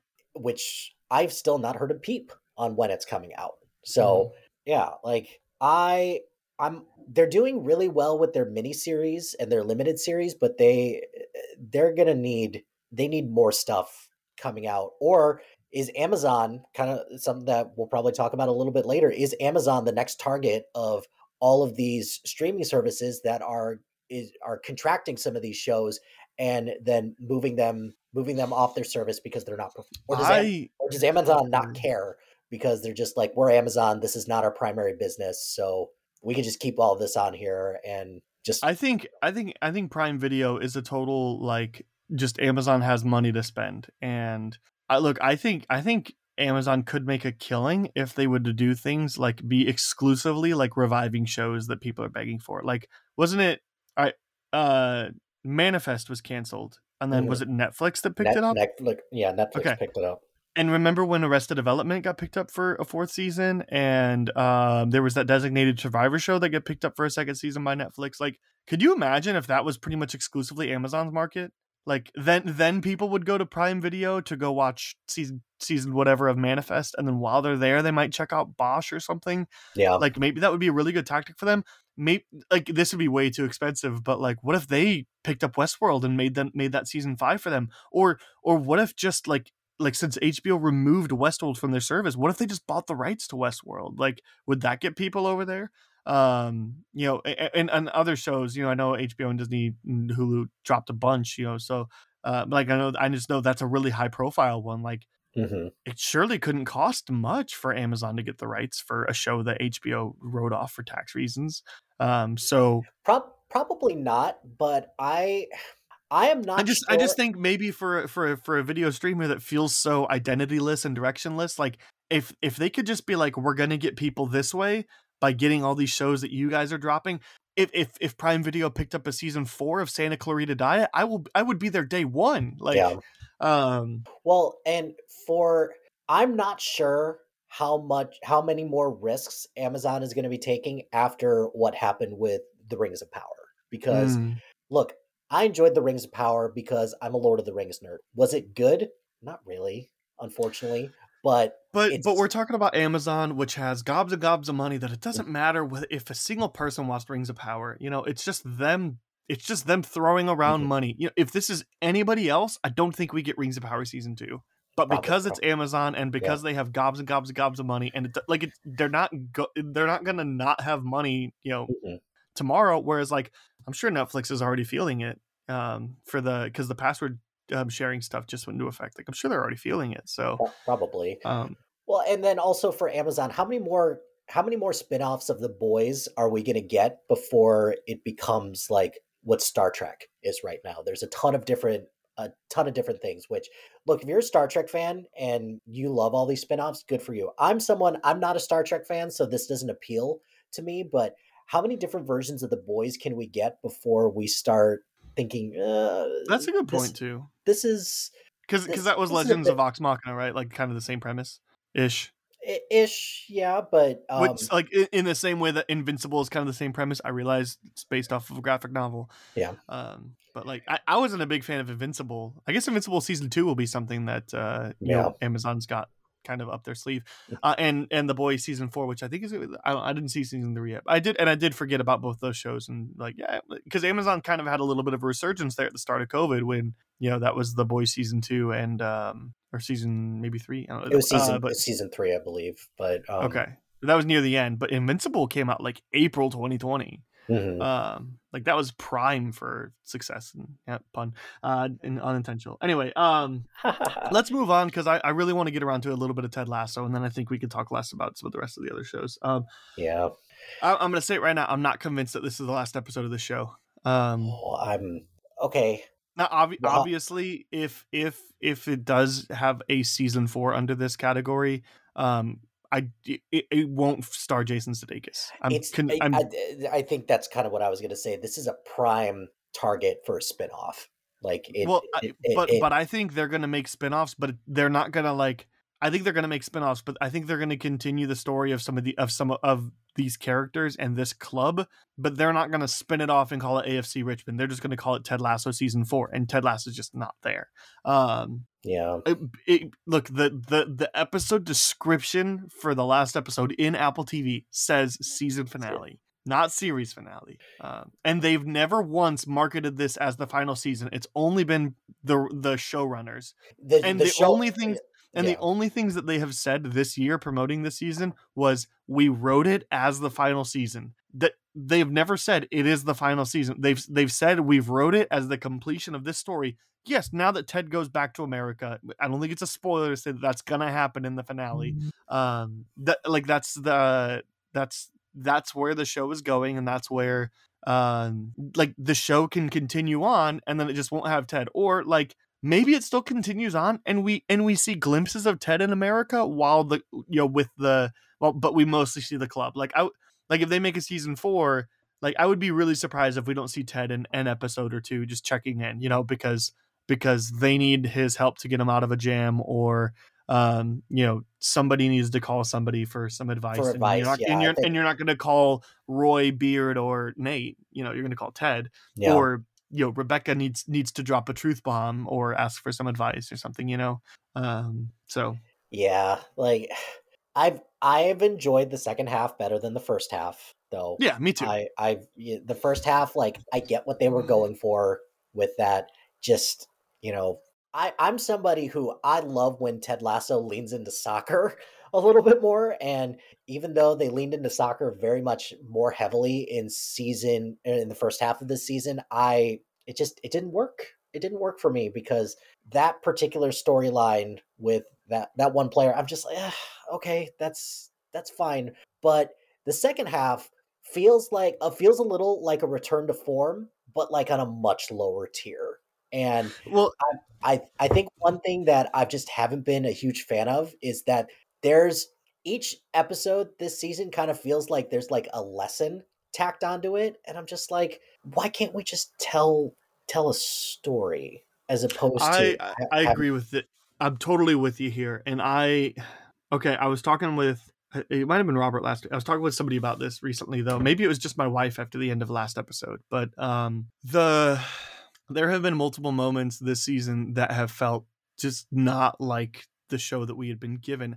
I really think that um, that people saw Jason Sudeikis as executive producer and star and thought that he was the good cre- the th- the reason for all the good things. I think it's Bill Lawrence, but Bill Lawrence's time was split between this and Shrinking, and he wanted to dedicate more to Shrinking because Ted Lasso was already like doing well. it's and- already and a juggernaut. It's already yeah.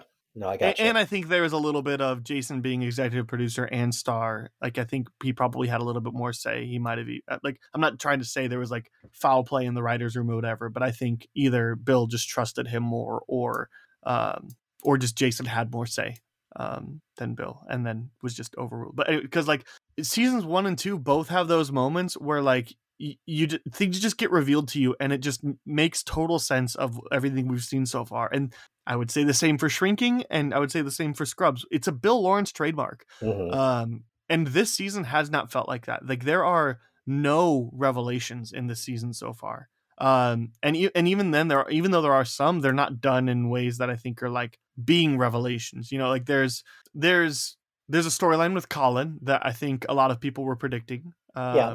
Yeah. and it's it doesn't it doesn't come out of left field like it, it and like you just kind of like you kind of feel there was another thing that happened similar to colin that did come out of i won't i won't say left field but did kind of take me surprise and then made me really happy um so it just has to do with trent so oh, um, okay, yes. and, and Um, it doesn't matter but it was just like oh that was a fun touch um Well, but then, but then, kind of on the flip side of that, um, I think on the flip on the flip side of that there's there's an episode where isaac is irrationally angry and i knew immediately why he was angry Mhm. and the show wanted to pull it off like it was a big revelation and it was not. No, i literally paused it turned to my wife and i said this is how the episode ends and it ended exactly that way. Well, and then um, I would argue also there was they were trying to do kind of this revelation thing with with Beard as well at, at the end of this most uh, this most recent episode, and it kind of worked for me, but then also it kind of didn't as well because I, I get what they were trying to do with that, but I feel like that was they had a story and then they kind of just jammed in this thing with Beard into it to try to give it like give it a little bit more of a push. Whereas I think with maybe some better writing, you could have cleaned that up a little bit. i think they wanted that that was always the idea of this is how ted and beard are are such good friends and and we're gonna save until near the end to reveal that uh to reveal that about about the relationship because people aren't going to question that you know people aren't going to think about you know they're just going to be like, oh yeah they coached football together in kansas people just get jobs all the time whatever you know um people get hired by other people and then they bond really well you know so like so I, I think that they thought we're gonna we're gonna have it near the end, and then again because I think Bill Lawrence is maybe a little bit more hands off this season, um, than his uh, um, his it it wasn't executed in a great way, and they were like, we got to put it in here somewhere. How about right here? Sure, that works, I guess. So yeah.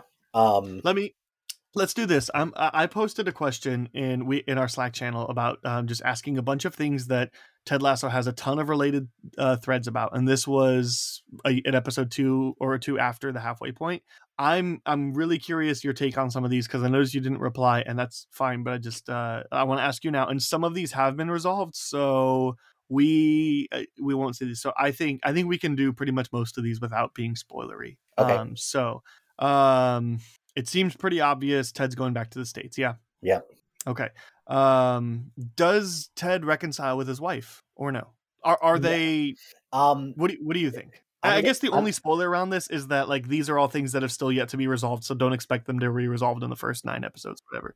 But I'm I'm going to say no because I feel like the motivation for Ted to go back to the states is pure enough without adding that Sure. extra extra layer on it. Plus, I think plus I I think also in the the earlier in the earlier seasons when when Ted finally signs the divorce papers, that was just like a cathartic moment for and to potentially go back on that, I think would be disingenuous. the the only thing um the only thing that I could say yes, so yes with an asterisk, is if upon him going back, they um they agree that they are going to start dating again, but that it will that it will start over. It won't be a pickup where we left off. And I think that it doesn't undo all the stuff that you were just talking about because of the growth that, that Ted has had Mhm. um, with his time at Richmond, specifically his time with Dr. Sharon in season two. So Yeah.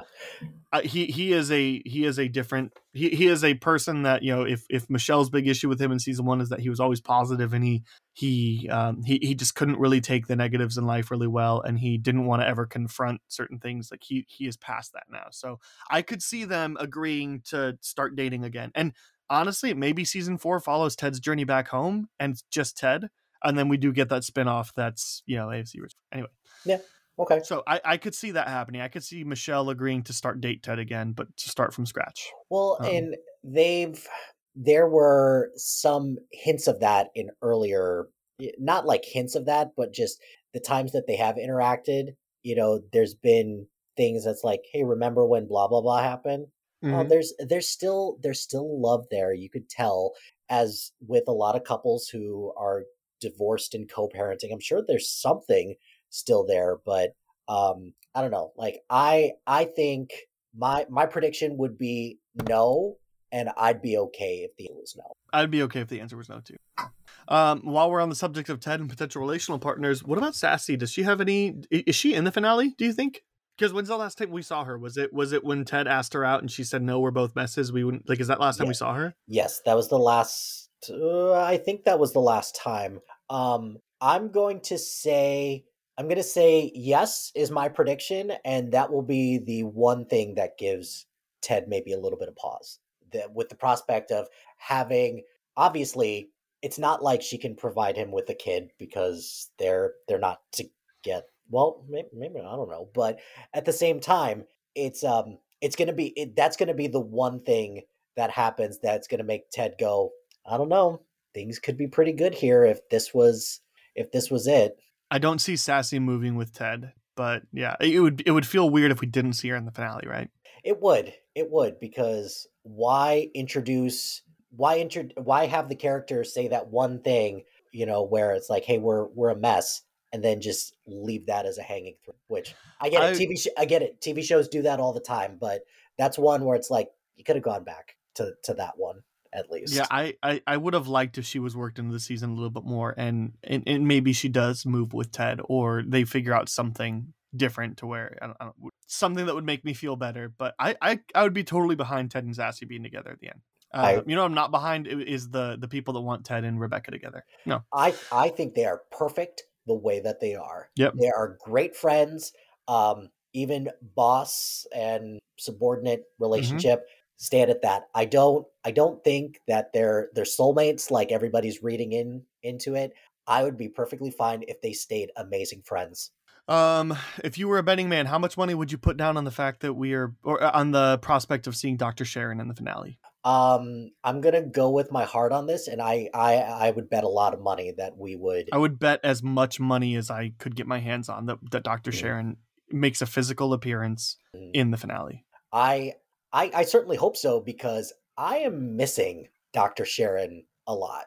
I Yeah, we we got like a FaceTime of her in like episode one or two this season. That was it. that yeah that was 10 episodes ago though so Mhm. I and the interactions between dr sharon and ted were some of my favorite parts of season 2 Mhm. so any any opportunity to get more of that i'm in let's do it Um, I think most people are in agreement on this. Um, what happens with Beard? My prediction is he stays and coaches AFC Richmond, even though Ted leaves. i feel like i feel like he's going to stay in coach he's just not going to be the head coach No, he won't be the head coach. He's not head coach material, but he'll I- stay in his role. He he likes London. He likes soccer. He likes. jane He's got a thing going with Jane. Yeah. yeah I think I think I think Beard stays. okay yes i I, would I think I- most people think that. I would agree with that because that would also be a good progression point for him as a character to have these two have been together for a long time and it's time for them to go their separate ways. Yeah. Um this one this one might be a little spoilery. Um what what happens with Nate? Where do we leave off with Nate? Or do you think that we're done with that as of as of where we are right now heading into the finale? Which by the way, I think they totally botched his character arc this whole season. It's way it was way too fast and way too drastic. I think uh Yes, they. I- I, am I, I'm somebody who thinks that they went too far with Nate in general, like season two. I think oh, I loved where they went with him. I so Bec- because because we know that he's thinking irrationally. yeah. Um, we, we because we're not on his side, but but you could totally understand how somebody could make the the decisions he's making. So I um I I like where they went with this character. I I I needed to see him be in that place a little bit more, as opposed to he's immediately like a good guy again. I needed to see him evil for at least half the season. I can't. That's my big problem with that. It just feels a little. It feels a little disingenuous at times, and I I think I can see uh, my my prediction with Nate is that he is going to he's going to coach just with somebody completely different forge his own path instead. I think I would much rather have that be be what he does as opposed to the two big options, I guess, which is where he's at and where he was. Um, next question: What happens with Roy? Where does Roy does is Roy stay in his role? Does he quit? What happens? Um, I think I think Roy's gonna stay stay in his role, and I think he's eventually. I don't want him to become the head coach, but they're grooming him. It seems like I I'm somebody I I liked what he said during that press conference. Yes. I I liked what he said. Um, and I like him. I like that. I think the dynamic between Roy and some of the players this season have has been great as well. I But- think I think either um, Roy or Nate becomes head coach after Ted leaves.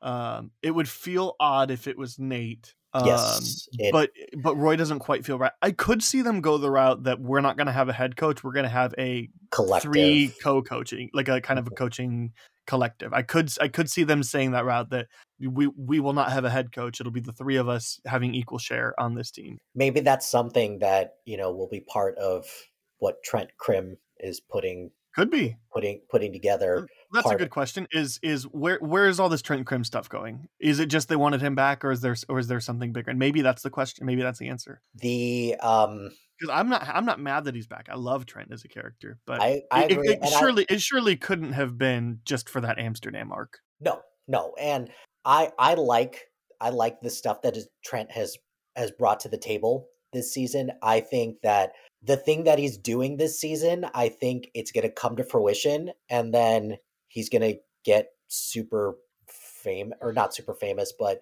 the thing that he puts together is going to be a really big success, and it's going to put you know put him on the map for not somebody for coaching, but at least somebody who can help help out with with football related stuff. Plus, I also think that that could potentially be a reason how Ted gets back into soccer just in the states instead.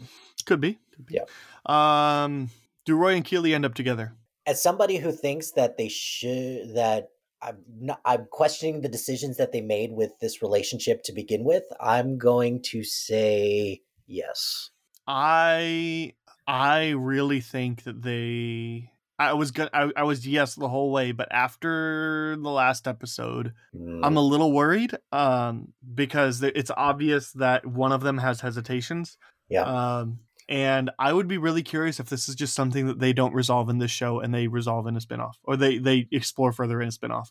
I would hate that, um, but I could see that as well. because I think they would be dumb not to give Keeley her own spin-off. Um or or a Keeley and Rebecca focused spin-off. Uh, especially now that they're now that they're you know Yeah. Yep. where where their relationship has has Yes. gone or their friendship has gone yeah that that would make so I I, th- I think if as long as there's plans for that, they can explore that in the future. I so I think it will be maybe left like rekindled but not official. Mhm. Um um do you think Jack makes an appearance in the finale? uh no mainly because the the lingering I, I mean no i'm just gonna say no I would say yes if if I felt like there was more things wrapped up. Um, I would say that would be a really fun, uh, that would be a really interesting moment. But if she do, if she does show up, it'll be quickly, and um, she will not be treated well. Um, it does Rebecca have any fallout from her Amsterdam adventures? To put it non-spoilery as possible. i hope so because i i like in a good way because i i i bought that, that her storyline in amsterdam Okay. it was a little weird but i i oddly liked it I um love what if you go into the Ted Lasso Slack chat. I love what Jake wrote for this answer. Um, it would I think it would be a spoiler to say something, and I hope he's right. Um, I think that would be a great way to do that. Um, do Sam and Rebecca end up together? no No. No. Okay. and I'm I'd be that that season two storyline was interesting to say the least. Not a huge fan of it, but at the same time, I I I think I'd be fine if it was it was just just that that season two thing, and then that's that's it. I kind of hope they get back together. I like them together. I, I did I Um, did too, and I especially I just I think after the events of this season, I just want Sam to be happy. I really yeah, do. that's fair. That's fair. So yeah, I feel, but I feel like what Jake said and me wanting Sam and Rebecca to still get together um, is is contradictory. So, um, uh, okay, um, we we already we've already talked about a couple ideas for spin-offs. Um, I think you have one that follows the club after Ted and, uh, that can have all your main characters, and yeah, I think you have a Keeley centric one that is also Rebecca, and then Rebecca's you know in both. Um, I mean, everybody would be in both, but you have one that follows KJPR and you have one that follows AFC Richmond. I think that's easy, no brainer. Mhm. Um, and you can even have you know Ted, continuing Ted's le- adventures going back in America, especially if he's you know coaching soccer in America. But who knows? Maybe he goes back to football. Um, maybe, maybe. I, uh, I guess we'll just have yeah. to wait and see. And uh, two more questions. Um, what does Rupert finally get his you know comeuppance? I'm going to say so. A small part of me wants to see it, but I also kind of think that I think I feel like Rebecca, the interaction that they had at the you know the the big Super League thing, um, Mhm. I feel like that was a major win for Rebecca. So I would I would have been fine if that was it. But something happens at the end of the this most recent episode that gives that causes me to question it. But I'd also be okay if it was just like whatever. I'm, I- I'm done. I want something so bad to happen to him because he is such a rotten character. But the message of the show has consistently been ign- ignore him and he will be his own downfall. So I I think that's I mean Mhm. because there's the there's the dart scene where that's kind of the thing. Don't let him get to you and he will be his own downfall. And there's the um the, what what uh, Rebecca's mom says to him at Rebecca's dad's funeral. Um like I think the message for the show has been consistently been he is rotten enough that he will be his own downfall. He doesn't need your help. Mhm. Um and and um yeah, there's and and to to not let him get under your skin or he'll take you with you. Yep. Yep. Um and then last question, does barbecue sauce mean something more? I really hope so because otherwise it's got to, right? uh, it has to. So the the two thing and I guess I was a little confused. Maybe this has been resolved, but the barbecue sauce and the army men. I, I just want something like I want something of substance there because why set it up for it to mean nothing? I think I don't know about the army man. Um, here's what here's what I do think though. I think that Jamie gives an army man to somebody in the in the finale, uh, this season three finale. Which I would, which I would love because Yeah. because I think Jamie gives the army man that Ted gave him, but he gives it to somebody this time. yeah. So I- so the I- when I- when Jamie gets on the bus and Ted gave him an army man, I think Jamie Oh, gives that, that, army with man. that note, that that note that I I just loved. It's just way to make that extra pass. And Yeah. Ja- Jamie's been one of my favorite parts of this of this season, which is a far cry from what he was at the beginning of the show. Which Yes. I'm happy to see that, even though I think they've steered a little too far. Like they made him almost like too good of a person. Like, what kind of a jerk do I sound like? It's like this guy's Yeah. too good of a person, but Right. um, I don't know. I mean, he was also like what 19 when the when in season one or whatever. He's just young and stu- maturity, you know. Mhm. Um. Anyway, I I um I just really liked the um uh uh I, I I think based off of what they set up in the in this, I think Jamie winds up giving an army man um in the finale. Um. Also, like Loki, one one of the things I hope for the future, I, I would love to see um uh Ryan Reynolds make a cameo since he now owns a soccer. Like I would love like I, I think I I, don't thi- think that would be hilarious. Yeah. I think I think it could happen at the end of this season, but I think it could like what if they made Ryan Reynolds like a villain of season, let's say four, you know, the the the following the one AFC Richmond, right where Wrexham is their biggest rivalry now. Or, big, I, I think the that could be really fun. the big celebrity owner of that. Yeah, that would be. But but going back, well, and obviously, and then Rob McElhenney as well. But um, going back to the barbecue sauce, I think barbecue sauce has to mean something more because if it was just like like he says it in the dart scene, and it just seemingly means nothing at the time. Um, and I've and I saw a lot of people like commenting on that. Nobody really knows, but the fact that he says barbecue sauce when he when he has the revelation about Phil Jackson's triangle plan and Mhm, how he's going to implement that in football, and not only that, but his Wi-Fi name is Wi-Fi. barbecue sauce. Yeah, it it exactly. it has got- it has to be something. it's got to mean something. And not only that, Ted Lasso has been really good about introducing something and then having it maybe potentially pay off down the road. So, like for me, one of this is a small one, but I still love it when when Ted says, "Hey, if a man can't." Or if, if a man can't get dressed to like in the time that the song Easy Lover is playing, then what are we doing? And then the scene where he where he's getting ready for um for Rebecca's dad's funeral, he's listening to Easy Lover while getting ready. It's like, okay, you paid that off. Cool.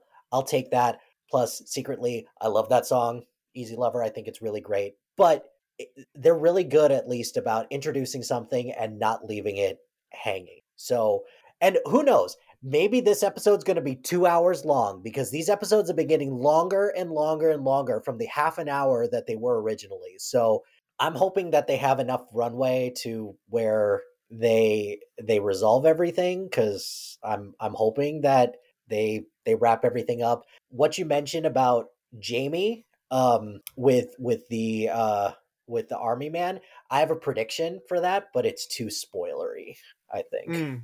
So I'll, I would love to hear it after we're done recording, and I think that um, Mike, you and I will get together after um, the finale, and we'll uh, we'll talk uh, and we'll release a spoiler talk. Um, the yeah, I, I, look, I just want to say real quick, and then and then we can be done with Ted Lasso. I don't mind the hour long episodes um, because to me the show only this season only got good when the episodes started getting longer, and I think if they really are going for this is the last season, then I want as much time as they need to really wrap it up. I wouldn't be mad if the finale was two hours. I mean, Stranger Things did it, and people didn't seem to care that much, right? Um, I mean, I know, like, I I know some people were kind of bickering a little bit, but like, people weren't Mhm. people weren't livid about it or anything, you know. The so uh so I don't particularly mind, um, especially because I think the show's been better, and I think that some of the show's better episodes have been the really long ones, such as like I still think the episode there, there's a one-two punch in season two of the Man City episode, um, with which ends with uh, Jamie punching his dad in the face in the locker room, uh, and Yep. and then kind of and then Jamie and Roy having that moment, and then the um, and then be- the episode following that, which is Ted's therapy session. that that moment that you talked about with Roy and Jamie might be my favorite favorite moment in this in the entire series. I think it's number two for me, but it's really close number two because I think I think number one is um is when Ted tells his wife that she's okay to to move on, that he's he's finally accepting he's he's not he's not quitting. Um, but Mhm. yeah, or or and and again, that particular moment made so much more sense after Ted's therapy episode because that was one of those things I was after I'd already seen season one twice and season two once, and then I was showing it all to my wife before season three, and then knowing what I knew from season two about how he viewed his dad's suicide as him quitting, and then you find out that man that Yeah. moment is just so much better. And season three hasn't done that with any season one or two moments yet. Like like and that that was I think the beauty of season two. I think that's part of the beauty with Scrubs, and I think um yeah I think Bill Lawrence is just a genius at that at getting good. I, I think that's why we were talking about that beard. That beard would have paid off. That beard review would have paid off a lot better had it been just handled better Yeah. um or more or more setup clues along the way you know Well, Um, and- although God, i Go ahead. also i also want to mention there was uh there was a moment um that me and my just slayed me and my wife that i want to mention because this show still manages to be really funny Yes, um, it does. there's there's a moment where one of the episodes, I think it's the intro, where they decide to switch roles, and um, and so the Kit Man is Beard, and at one point, like they pan over to him, and he just does his best Beard scream, and it it slayed us, man. Yeah. just uh, and and you saw like uh, I think I think Beard was being um some like like Roy had to be Ted and Beard had to be Roy or whatever, so he's just grunting. Anyway, the the Kit Man, you know, doing his "Let's go, baby," just that was amazing. that was great. Him sitting sitting at the desk, just and yeah, that was that was great. And dare I say, of the four shows that we've talked about, this might be the one that I'm gonna miss the most potentially if if this is truly it. But like you like you said, and I agree with, I don't think that this is it. I don't think Apple's gonna let let this just be it. And nor nor do I think that the people involved want this to be it. I think I think that they are like we have told our original story and we are grateful for that. But along the way we found actors and characters that we love that we want to spend more time with. And Mhm. so yeah, and and I don't think that they will be you know Jason Sudeikis, Bill Lawrence, and Brett Goldstein produced. I you know especially now that Shrinking is going on and Brett Goldstein and, and uh, Bill Lawrence are doing that. You know, so I could see a female showrunner taking over for Keeley's. Um, mhm, spin-off show i could see um like uh maybe jason sudeikis and brendan hunt running you know um let's call it AFC richmond or just i don't know somebody else right somebody that's directed a few of the episodes but i could i could see them just totally new showrunners um and then the you know bill lawrence brett goldstein and jason sudeikis still get writing credits and then can can be hands-off producers so um let's move on though um let's let's talk about the other goldstein lawrence show let's talk about shrinking um I loved Shrinking. I loved it. It was it's a show that's really grown on me and i already really liked it when i finished it but i'm Yeah. dying to rewatch it again yeah it's it incorporates a lot of the stuff that i love about a lot of the other bill lawrence bill lawrence stuff the characters are outstanding. Um harrison ford just doing some of the best work that he's done in a long time. It's like hey believe it or not this guy can still act. Mm-hmm. s- so good. And just the the pockets of interaction of all the different characters because it's not like it's not like just one or two people interact and then that's it. Like there's there's little pockets of friendships that that happen throughout the course of this of this season. And all of them just most of them there's there's a couple that I'm like eh whatever but they're still good but a lot of these interactions with all these different people they have their own dynamic they're they have their their own good story and I, I just I really liked it. I'm I have this of all the all the shows that have come out this year. I have this like in my top five. I liked Yeah. it that much. I I talked with Robert about it a little bit recently, and he mentioned that he thought the the show was um, a little bit too on its sleeve, which is his biggest problem with uh, Ted La- Ted Lasso this season. Um, and I remember Robert also. I, I- don't want to like super misquote him here. I remember him saying something about the um, the therapy. Oh, here we go. Uh, um, he thought it was fine, very entertaining for sure. He loved Segel Ford and Williams, but hated the neighbor characters. He's wrong about the neighbor characters, by the way. I I, Um, I loved the neighbor characters. and while I, love like what them. it some of what it says about grief and therapy and reconciliation, I'm growing tired of show increasingly tired of shows that end with a cheesy speech that spells out the theme. So uh yeah, so um I- I, I agree with him on that. I wish the show was a little bit more nuanced, but um I I really like the show and I I am I'm more excited for Shrinking season two than I am any of the Ted Lasso spin-offs. Yes, I would agree. Yeah. I would. I yeah, would. and I would and like I'm look, I'm excited depending on what they might be. But espe- again, especially like not having seen the finale, but I'm I'm really excited for Shrinking season two. Especially like it felt like everything was wrapped up nice and neatly, and then there was this big thing that's going to have a long lasting effect that happens at you know the credits of Shrinking. So zero zero hour. Yeah, that's. yeah, I'm. and I'm it's ve- like oh okay, very curious to see what the implications of, about that are moving forward. I really hope that it's not just like a funny ga- like first of all no it's not a funny gag but i hope that they don't treat it as such and i hope that it has some type of ripple effect because that is you know kind of kind of a it's kind of bad and it's kind of indicative of you know just this style of of of therapy so we'll we'll have to wait and see but yeah i'm i'm very curious to see what the implications of that will be moving forward. Um, and also in a show that stars Harrison Ford and Jason Segel and Christa Miller, um, which I loved all three of them by the way, and I really grew to like Brian, um, the gay best friend. Um, Ted McGinley as Derek nearly steals the show, yes.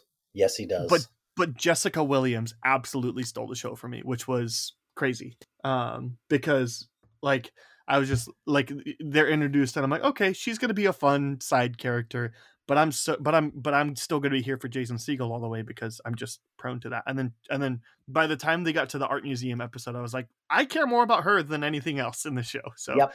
Yep. And I I just loved the I think the the evolution of of her character and and um and the neighbor Liz. I I love that relationship. I love what they did between her and um and and Jason Segel. I I was in Mhm. on that. Um yeah, just It- all all of that worked for me. it seems pretty clear that uh, Succession and maybe Last of Us are going to sweep the Emmys for drama stuff. Um, I really hope. First of all, I hope Barry gets a lot of love at this year, this next year's Emmys. Um, but I would not be surprised if if Shrinking got a lot of the stuff that Ted Lasso has been getting, and Ted Lasso like goes away winless. Um, So the only pushback I'll have on that is that the Emmys historically have not veered too terribly off course with certain things.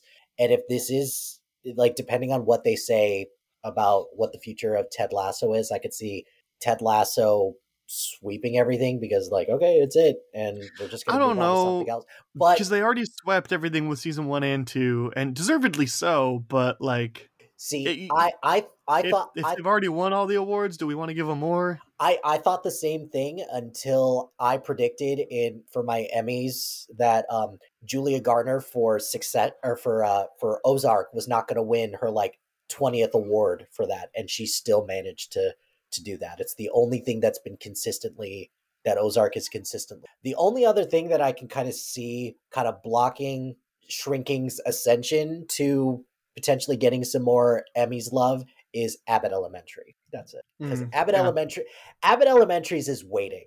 It's just it's waiting when for its time to just be the Emmys darling that everyone thinks it's gonna be. Yeah. I am um I just started rewatching a show, but I I promise as soon as I'm done like I typically like will do one hour and one half hour at a time, although it's been a while since I've done either.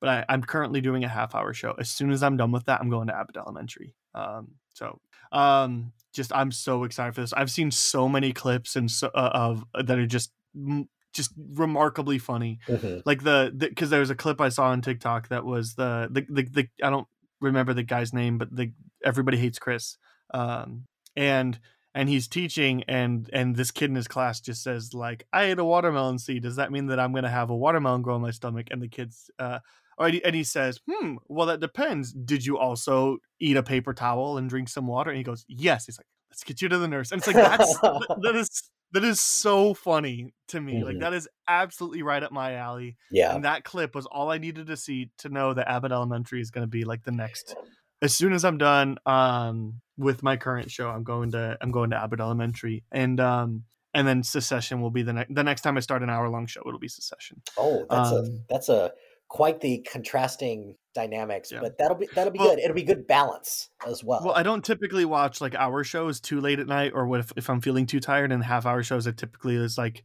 more of a pick me up, casual watch kind of stuff. So Got it. Um. So yeah, and uh, and speaking of which, I've just, I've I just I decided maybe a week and a half ago, two weeks ago. I I don't know what prompted me. I just I think it was it was a late night and I didn't want anything too committal and I just I wanted something familiar that I knew and loved and wanted had been wanting to revisit. So I started an It's Always Sunny in Philadelphia rewatch, and I'm already in season six. So. Wow. Wow. Well, there there there are only ten episodes a season, and they are twenty minute episodes. Like they are very short. and they're all So. I it's always sunny in Philadelphia. I I stopped watching that around season like 11 not because I wasn't interested because there's just too many other things on TV but it's always sunny in Philadelphia might be because I, did a ranking recently of the top shows on FX and I had it's always sunny in Philadelphia up there like I think top 3 Yeah, I mean, what I mean, what's its competition? Uh, the the Shield, uh, to me, Justified is is Well, I- maybe number one. Um, so it's it's competition for for F like the Sons of Anarchy. the Sons of Anarchy has like The Americans, yeah, the, good the. Americans was up there for me. It was my number one because it's my favorite show of all time, so I'm a little biased towards it. But that Justified, I think, and it was always it's always sunny in Philadelphia. That was those were the three. That feels right. And then maybe Sons of Anarchy at four and the Shield at five. I I had Reservation Dogs up there. I couldn't. Well, I, I love I- Reservation Dogs, but I can't justify putting it that high up when when all these other shows have been on for significantly longer. That that one's also just weird because it's an- like it's FX on Hulu, so like I don't know that it premieres on FX. I don't Yeah. either. It feels it feels that whole situation is confusing. Anyway, um, so yes, I've been rewatching Sunny and loving it, and and um and I think part of what what wanted me to rewatch it is I recently came across they they started a rewatch podcast like the like a lot of things Oh, done nice. Yeah. and um and I came across it on TikTok one day and I've just loved seeing them. And so I I I started listening to that because I needed something to listen to. I was mowing the lawn and I was caught up on all my podcasts. And so I uh um I started I started that one and it's it's just so easy because the podcast episodes are only like 20 minutes and they talk about the episode for like 3 minutes but it's just it's them talking Mhm. and but then the, when they do talk about the episode it's always good insight so i so i've been loving listening to that podcast and then i uh just start, started started rewatching the show and um yeah I, I i've already gotten to season six but yeah there, it's also one of those where i'll look at what episodes are in the season to be like oh how excited am i i'm like oh that one has this episode Mhm. and this one and that one and especially like season five has a ton of heavy hitters and i'm like oh and it ends with Philadelphia. let's Yeah. go like i gotta get there, there fa- and season four was like it ends with the nightman cometh and i'm like i gotta get there as fast get as i can as as quickly as possible. Yeah, absolutely. so so then and and I- and I wind up sitting and because they're only 20 minutes you know I, I've I've ne- I don't think I've sat down and watched less than 3 in one sitting but a lot of times I'll watch 5 or 6 in one sitting cuz I can't. Yep. um we would be remiss not to talk about Wednesday for just a short amount of time um man it feels like this kind of came and went um It it had it, what November maybe like yeah yeah uh, November December somewhere around there Yeah, yeah. It's and look when when season when when we get closer to season 2 and whatnot like it'll be a massive hit again and I'm going to watch it like but that like that was a mega hit and I really I, I really liked the show I don't I I I liked it. I did not love it as much as some people some of some other people did, but I enjoyed it. I I like like first of all, Jenna Ortega just crushes it as as Mhm. Wednesday. She was she was so good. And sneaky season MVP is is thing. I I thought that the dynamic Yeah, between absolutely. between those two was great, but I don't know. I like the I like the sneaky Hogwarts aspect I- of of this, and you know, I just really like the show, but I'm not quite sure. I, I think they botched the finale a bit, especially I- with certain character motivations, so um, and identities. So I I agree, and I I think there was one person that was was dispatched that I think they did a disservice of that I was not a huge fan of that they did that. we can spoil this. You talk about Christina Ricci. No, no, I'm I was like, I was, I was gonna say, I'm gonna disagree with you so hard. Oh, oh, or, or you talking about the fact that they killed Gwendoline Christie. yes, I'm I, yeah, but I've also read fan theories that says that she's not dead. That that because because of her power or whatever. Well, because unfortunately, since we're in this, you know, kind of Addams family supernatural thing, yeah, it's it's possible, but I don't know. I, I think this just continues a long line of disrespect towards Gwendoline Christie as as a performer. Looking at you, Mm. Star Star Wars new trilogy, but um, but yeah, that like that's the only like one of the only real real knocks towards it. I not was not a huge fan of the love triangle aspect of Yeah, that. Yeah, I didn't like that at all. Um, and I also I think you made Wednesday maybe just a tad bit too powerful right off the A bat. little. Yeah. Yeah. It it really feels like this was just just a little bit too CW for me. I wish it would have been a little bit more Netflix originals. Yes, I would Um, agree with that wholeheartedly. we would also be remiss if we didn't mention The Last of Us. I don't I don't know that I have any additional things to say of other than what we briefly talked about earlier. Like it's a it's a great show. Oh, I, I mean I, I just let, let, let me hear from you for a little bit and then I, I want to say one thing about the show. I I didn't play the game, so I don't I didn't know anything about it. Um, I'm also not one of those people who expects the gameplay to reflect exactly what's going on in a show, even though I kind of knocked Halo for that, but I'm knocking Halo for plenty of other things besides, you know, all that crap. But anyways, um, I I enjoyed it. I I liked some of the standalone episodes. I'm not really sure how I felt about the end because it just felt a little it just felt a little icky what happened at the And end. that's exactly how the first game ends. right. And as somebody who didn't play the game, I was like, oh, like I don't know how I feel about this, but well, sorry, it's not act it's not exactly because you could um, you have to control Joel as he right, yeah. right. And and, Gotcha. and and and there's a lot more people. Joel has to slaughter a ton of humans Mhm. in the in the finale, and and, and this the show manages to scale that back a little bit. I did I did also appreciate the fact that it did not focus on, you know, these these creatures being the thing cuz like that's kind of what what separated this from me from being The Walking Dead again. So, I don't know. I I really liked The Last of Us. I th- this is like not hyperbole to say that it's the best video game ad- adaptation on a TV show, or Sure, a TV show, yeah. maybe even a movie to some extent or Sure. another, but Probably. um yeah i i enjoyed it i i really liked pedro pascal and bella ramsey their performances were were were good i liked them i liked them both but Um, I, I, the only thing I want to say, and, and I tweeted this out after I think episode eight. Um, but uh, I think the show is better than the game, and i did i did see that and i was like huh okay so Good and to- and I'm famous. I'm maybe infamously like not as high on the game as everybody else is, and I know, and I've been called out for for saying not not like in a bad way, but like people have put me in my place, um, and saying like that's a bad take, and fine, um, we all have them, um, but yeah, I got to the game pretty late, and it was because I didn't have a PlayStation Three. I didn't play it until I got a PlayStation Four years after you know it had released on PlayStation 3 and a remastered had released on PlayStation 4. I didn't play it until 2019 or 2020.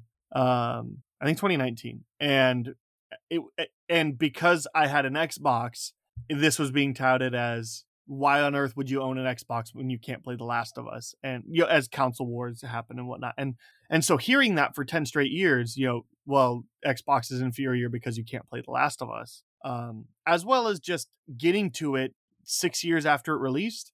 Um, it it was overhyped. Um, it's Yeah. good. It's a good game. It's just not best game of all time. oh Um, Yeah. most people. And and I and I wanted to wait a while, and I and I really wanted to even wait until after I replayed the game to make the the series is better than the sh- the, the game comment because um I just wanted to be sure. But after the episode um where where there's the backstory of Ellie, oh um, yeah that that one's that that solidified it for me i think um, because i am so much more interested in what the the show is doing than i am with what the game has done because a lot of the game is like wandering around and trying to find especially like depending on the difficulty play as like you really have to scavenge for resources especially on the hardest um like re- like you really have to be careful on whether or not you're going to choose to to kill somebody because what if that triggers a zombie horde, you do not have the ammo to to keep up with that. So, um, or even if it's like like three or four zombies is a threat in the video game, um, and like that's great. Like I, I, I love that as a mechanic, but uh, and and I pl- I played on an easier difficulty too. So maybe maybe the next time I play through, I'll go on a harder one. But um, but part but but I love that the show is will that the show is willing to just be like, we're not gonna have Joel and Ellie in this episode, and it's the best episode of the season. Mm-hmm. Um, or like we're not gonna have Joel in this one. We're gonna tell Abby's backstory, and it's and it's, It's, incredible. it's great. Um, yeah. like I, and i and i hope that in the future the show does this more to where like the, the video game you play is you play as joel the entirety uh, of the first game except for the sequence where joel is incapacitated then you play as ellie for a little bit and so then the then it works re- and I, I loved listening to the hbo podcast that they put out with uh the showrunner craig Maz- mazin neil druckmann and um uh the guy who voices joel in the video game um Mhm. Yeah. I loved that podcast. I thought it was incredible, very insightful. Um, what I um, w- and and I loved hearing them talk about like we designed the game this way, but we knew it wouldn't work as a TV format, and so they talk about um, they talk about uh, the um, like the fact that it is focused only on Joel as a video game and how that works for a video game, but they they're willing to expand the world in the series. I just it's a better it's better when it's expanded. So Yes, I would I would agree with that. And then also this goes to show as well is that hey, people, maybe we shouldn't judge, you know, showrunners and writers based on something that they did a long time ago that you didn't receive well and just give, you know, give people more of a chance to tell the stories that they want to tell. So, Okay, I want to just rapid fire a bunch of things. Um, uh, I think uh, actually of the of the things listed, I only want to talk about three of them because one of them is um, I, I did I watched Perry Mason season two and I did the review for the website. And if you want to hear more thoughts on that, then go check that out. But I was really disappointed in the show. I thought the show was fine and the show had a lot of good things going for it. But I, as I, I kind of like winded down my review and being like, I thought the show had a lot of good things working for it, but it just it wasn't special and I was going to give this an 8 out of 10, but I wound up giving it a 6 out of 10. And I said, when we have other shows that are going on, like Succession and Ted Lasso and The Last of Us and, you know, first couple seasons of Mandalorian and whatnot, like what, TV has, the bar has been raised recently. Um, and so, like, I don't know what the show was that did it. Um, maybe Game of Thrones is the argument. Maybe The Sopranos or West Wing, or, I mean, it probably was an HBO show that did this. But the point is the bar is higher now for every show. And so if you're just a fine like if you're if you're a totally serviceable show like perry mason season two is totally serviceable but nothing really special like you no longer get 8 out of 10 you get 6 out of 10 um well, if you were an 8 out of 10 in 2003 you're probably a 5 out of 10 now Well, you know is is especially especially now when shows have a shorter leash and the risk of them possibly getting pulled off of the service is much greater. So, and it it sucks that it's like that, but hey, this this hopefully will push people to create better content, but this hopefully will shepherd in maybe hopefully a new era of accountability for the people who are greenlighting this stuff and So so yeah, I just the bar has been raised because if I give Perry Mason season two an eight out of ten, and I give Barry let's say season three because I've seen it a ten out of ten, like they are not that close in quality. So no, um, That's the 10 out of 10s really have to mean something at this point. So, um, anyway, uh, I just wanted to mention that like that was a show that made me realize that something about TV recently has just I think we I think we need to reevaluate um our our scale of what makes something good specifically in terms of TV. Um uh and then the other one um was I rewatched all of Luther because the Luther movie came out and I did the review for the movie. So you want to know my thoughts on the movie, go over that way. And um but either way, Luther is one of the best shows there's ever been. If you've not seen it, check it out. I'm like four and five are a little odd. Mhm. So if you really want to watch it and you feel good at the end of three, just stop. But you're not going to do bad by watching season four and five. yeah. Um, but like at the very least, one, two, and three are must see TV. Um, I, So- I I would agree with that. I I watched Luther for um the series that I write for the cross platform partners because Idris for last August because Idris Elba's uh sh- movie Beast was on, so Yep. I did that and Luther, and I was glad because Luther is Luther is an amazing show. So if you haven't checked it out, uh, that is definitely something to put very high up on your queue. Uh, and then very lastly, I just want to mention a show that my wife and I started watching last night. Um, it's a new reality show, and we were just tired. We didn't want to do anything serious. We wanted something that we could get rid of. And I don't normally do reality shows, but I saw the premise for this thing on TikTok, and I was like, I'm watching that show immediately. And then three months later, here we are. Um, and and we also saw it because I saw it on Hulu because, uh, but now that Max uh, has the Discovery stuff, now they have the TLC stuff, and this is a TLC show, so it's now on Max ad free. So that was was really what kind of got us to do it. Fine. Okay, I'm not going to tell you the name of the show. Well, I'm going to tell you the name of the show, and I'm going to tell you the concept, and you tell me that you don't want to watch this show. Um, the name of the show is called MILF Manor. I've I've heard I've heard of this show. So Do you know the premise? I no, I do not. I've heard of it. Okay, Like, let me- I- let me- go- go ahead. Go ahead. Let me give you the setup. Okay. Um, it's it's a reality show where they put they take a bunch of attractive people and they put them on an island and they just put cameras, right? Uh, and there's a full bar and I'm sure their food's all catered and whatnot. Anyway, but it's it's just them. There's there's no host for the show or anything. They communicate via text message whenever the showrunners need to say something that's going on. Anyway, so we are introduced to ten ladies who you could classify as MILF. And um, which for any kids listening, that means mom in their late 40s, I've been told.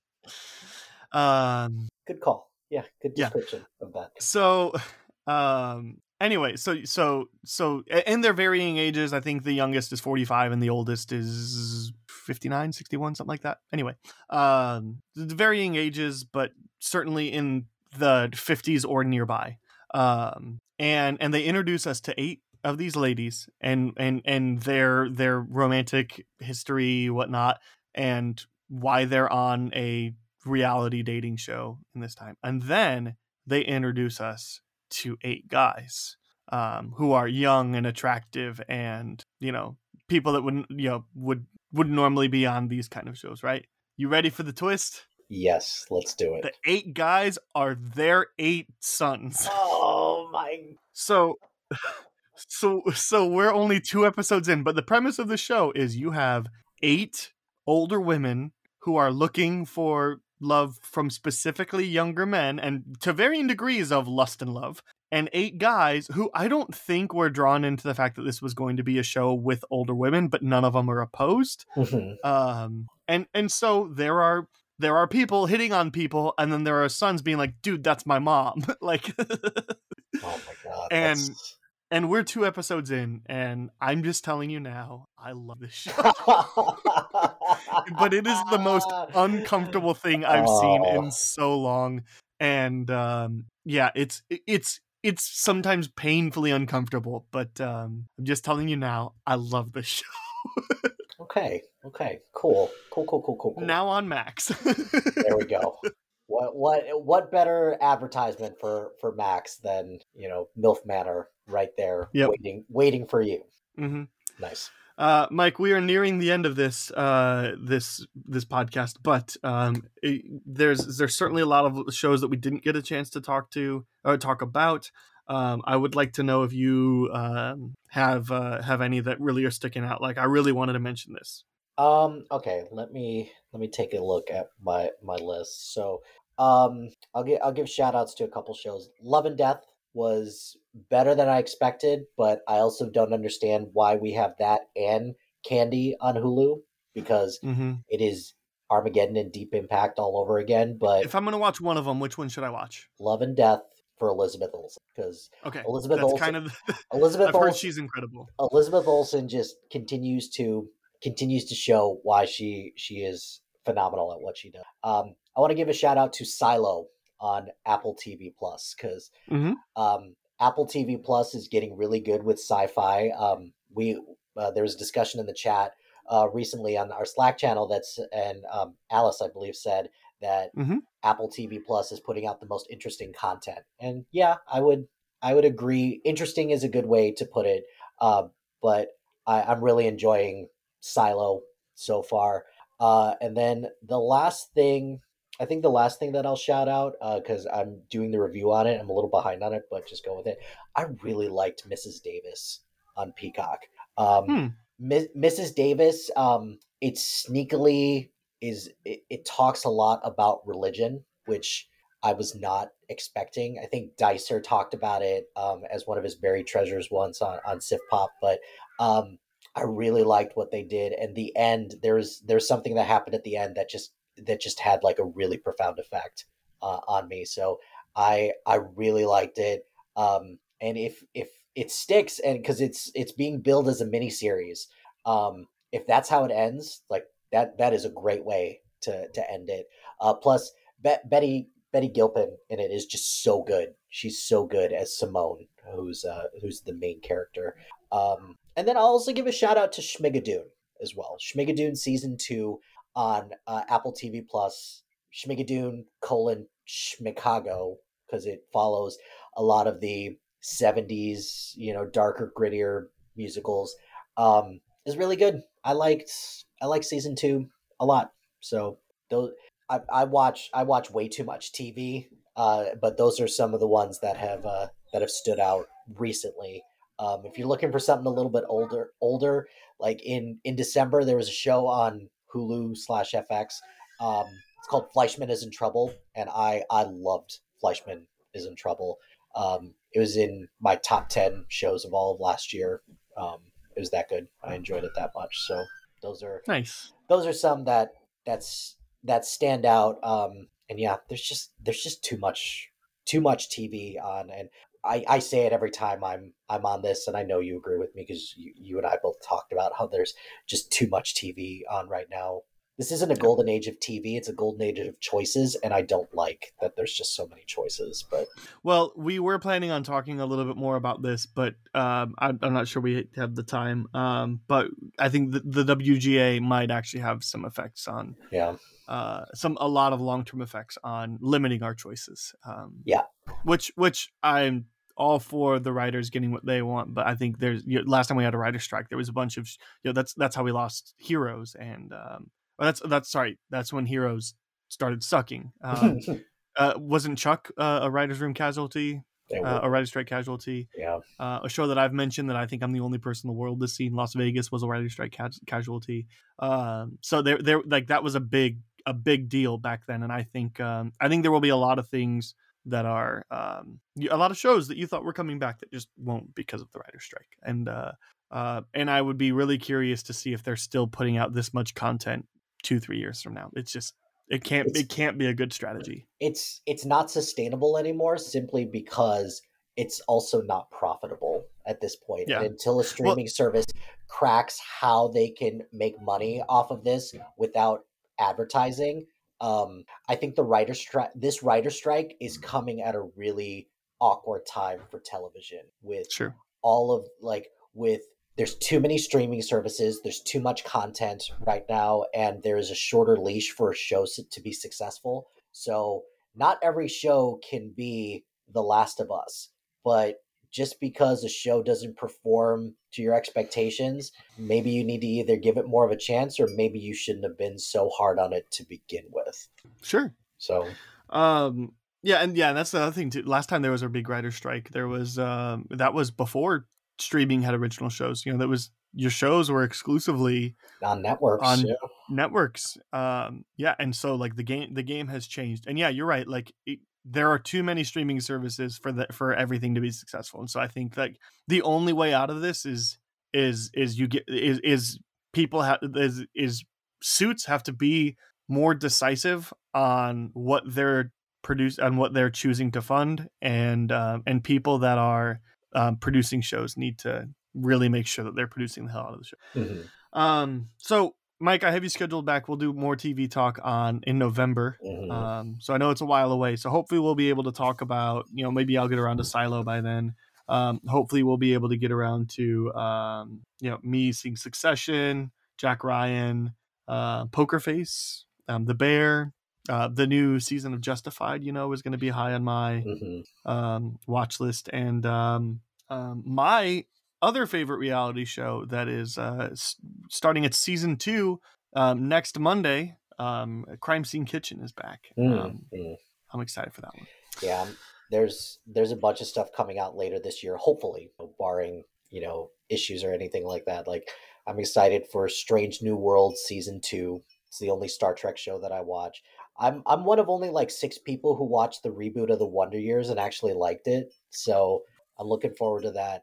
I saw the I saw the trailer for the Twisted Metal TV show on Peacock, and uh, I'm cautiously optimistic. And it's that is part of the reason why, like, I think I think Apple TV Plus and um, Max have put, been putting out the best content, and sneakily, I'm really liking what Peacock has been doing this year as well. Which you know, you and I talked a while ago about ranking our streaming services, and Peacock just was not on on my radar at all. Just wasn't a huge fan of it, but I like what they're they're doing with that. I'm I'm excited for Minx to come back, and I'm I'm excited for I'm secretly excited for Secret Invasion as well. I'm I don't I don't know that I'm excited for any Marvel properties anymore. I just want something okay to come out of Disney Plus because most of Disney Plus's original stuff is has not been good this year. Yeah, I mean, or it's been fine. Like, you know, I wanted to like Mighty Ducks a lot, and I liked the first season an okay amount, but I never saw the second season, and now I can't watch it anymore. Well, maybe that's an indictment that maybe the season two should have been better because I reviewed it and I was like just very tepid about Well, and it. right, nobody liked season two, and that's why I never watched it. But I, I liked fair. season one enough that I was going to watch season two, and then everybody was like, "This is a big step down." Mhm. Not only because Emilio's gone, but partly because of that. So anyway, um, okay, we've talked about a lot of things, uh, and Mike, I, I got to know one last thing that you would like to recommend or warn in any area of pop culture. Sure, uh, I would be remiss to not talk about a TV show because it's kind of my jam. But um, a a show that I don't know why Disney doesn't do this more often, but a show that is cross marketed amongst um, amongst Hulu and and Disney Plus. Um, they they just and it's a National Geographic show. Um, it's called A Small Light. It's uh, it is pretty much the story of Anne Frank, but Miep Gies is who they kind of focus on with that. And look, I've heard the story of what happens to Anne and Frank a zillion times. Um, it still affected me, which goes to show just why this story is still important to to watch. But um, the performances are great. The you know everybody everybody's doing a great job. You know, Liev Schreiber as usual, and you know sneaky MVP of the show. He plays uh, Otto Frank, who is Anne's father and Miep's boss. Um, but it's an it's eight episodes. It's pretty quick. Um, and that that seventh episode uh, where stuff starts to go down is is pretty devastating and that's because it's a pretty linear story so you get to see like what's going on in amsterdam at the time that you know that the franks have to go into hiding and everything like that um, but then by the time that seventh episode happens um, you're just devastated by what happens and i wasn't expecting much out of this because you know it's it's a story that I've heard a zillion times, but I was surprised at how much it still affected me. So, a small light on Hulu and Disney Plus. Um, I don't know why Disney Plus or Disney doesn't do that more often, but uh, yeah, Well, I check- saw. Isn't them. aren't they merging the apps later this year? Sure, they they are, but um, there's still no plans of that. And if the merging of those two apps is going to be anything like the merging of Discovery Plus and HBO Max, then I'm not excited about it. What are they going to call this one? Plus? Okay, cool. Let me let me yeah.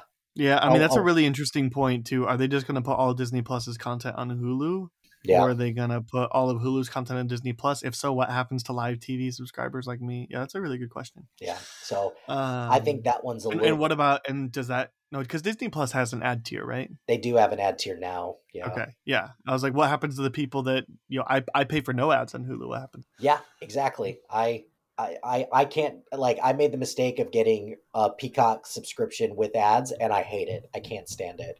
Um, you know, it's it's very very privileged opinion about that, but hey, I'm gonna pay extra for ads as much as I can. So I, I don't know what they're gonna do with that. I'm very curious, but um, I'm also Well, not- maybe we'll have a better idea when you're back on in November. for sure. My my spinoff is going to be a big recommend for a video game that I um, just adored playing um, the last. Uh, I, I think I started it eight days ago and I and I beat it yesterday. So um, I spent twenty hours playing it. Um, it's called Ghostwire Tokyo. It came out as a PlayStation Five exclusive for uh, in March 2022.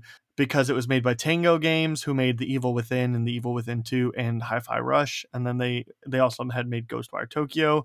Um, and um, and and it's a Bethesda owned studio, and so since Xbox bought Bethesda, um, it is now on Xbox, but it's uh but it was one of those that they already Bethesda already had a deal that they would have timed exclusivity on PlayStation. So Xbox still has to release games for from studios that they owned for at least for another year or two. Anyway, so point is Ghostwire Tokyo came out on PlayStation 5 in March 2022. It's finally on Xbox because it's Xbox owned, it's on Game Pass and oh boy, it is worth your time. Um, there is some really cool world building elements here. There's a lot of great story choices, especially when you get to the finale. I really loved the the late the last half of the story.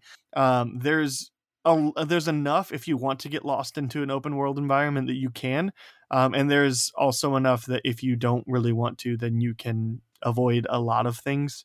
Um, like you can avoid most things in order to like uh um to try to just more so straight buzz through the story. So it should take about 10 hours if you just want to straight buzz through it. If you're a completionist, probably about 30 hours. I just fell in the middle. So um, I loved this game. I really highly recommending it, especially if you have an Xbox or PC and Game Pass. And I think it's now on PlayStation Plus Premium too. Either way, if you have one of those subscription services, check out to see if it's there. If not, then find a copy. It's it's really good. It does get a little boring because the combat's kind of like the same. But if I had to describe this game, it's like uh, it's like Dishonored meets Bioshock set in modern Japan, and um, and the default to the game too is also like Japanese language with English subtitles, and you can change that too. But like that little detail just like helped made it feel a lot more authentic. So really loved Ghostwire Tokyo. Nice. Um, well, that's a wrap. Remember that you can follow Mike on Twitter or Serializd. Um, I'll make sure that his Twitter is linked in the episode description. And um, you can follow me on Twitter, letterboxd at Schwhitecastle. Um, quick reminder Siftpop Writers Room is part of the Studio DNA network. You can check out other great shows at studiodna.media or by searching Studio DNA in your podcast player. If you want to write for siftpop.com um, or you're interested in getting in contact with the show, like send some feedback, feedback or something to explore in the B plot, then you can email writersroom at siftpop.com. And please, if you're listening on iTunes or Apple Podcasts uh, or Spotify or whatever, anywhere that allows you to leave a rating, please leave a rating. Um, uh, next week, John and Nash will be joining me. We'll be talking about Lion, which I am so excited for, and High Fidelity, which I am also excited for. Um, and then in two weeks, Joe will be joining me to talk about Speed Racer. Cautious about that one, but. Uh, anyway that is the schedule coming up. Mike thanks for uh first of all all that you do for the website all the million um reviews that you that you publish for for the tv making sure that our tv stuff is is is great and up to date. Uh, and thanks for your time today dude. Appreciate it. Appreciate it. Thanks uh, thanks for having me on. Glad to be part of the team part of the community and uh yeah have a lot of fun. Cool. Thanks. Well we will see you back in november and um uh listener we will see you back here next week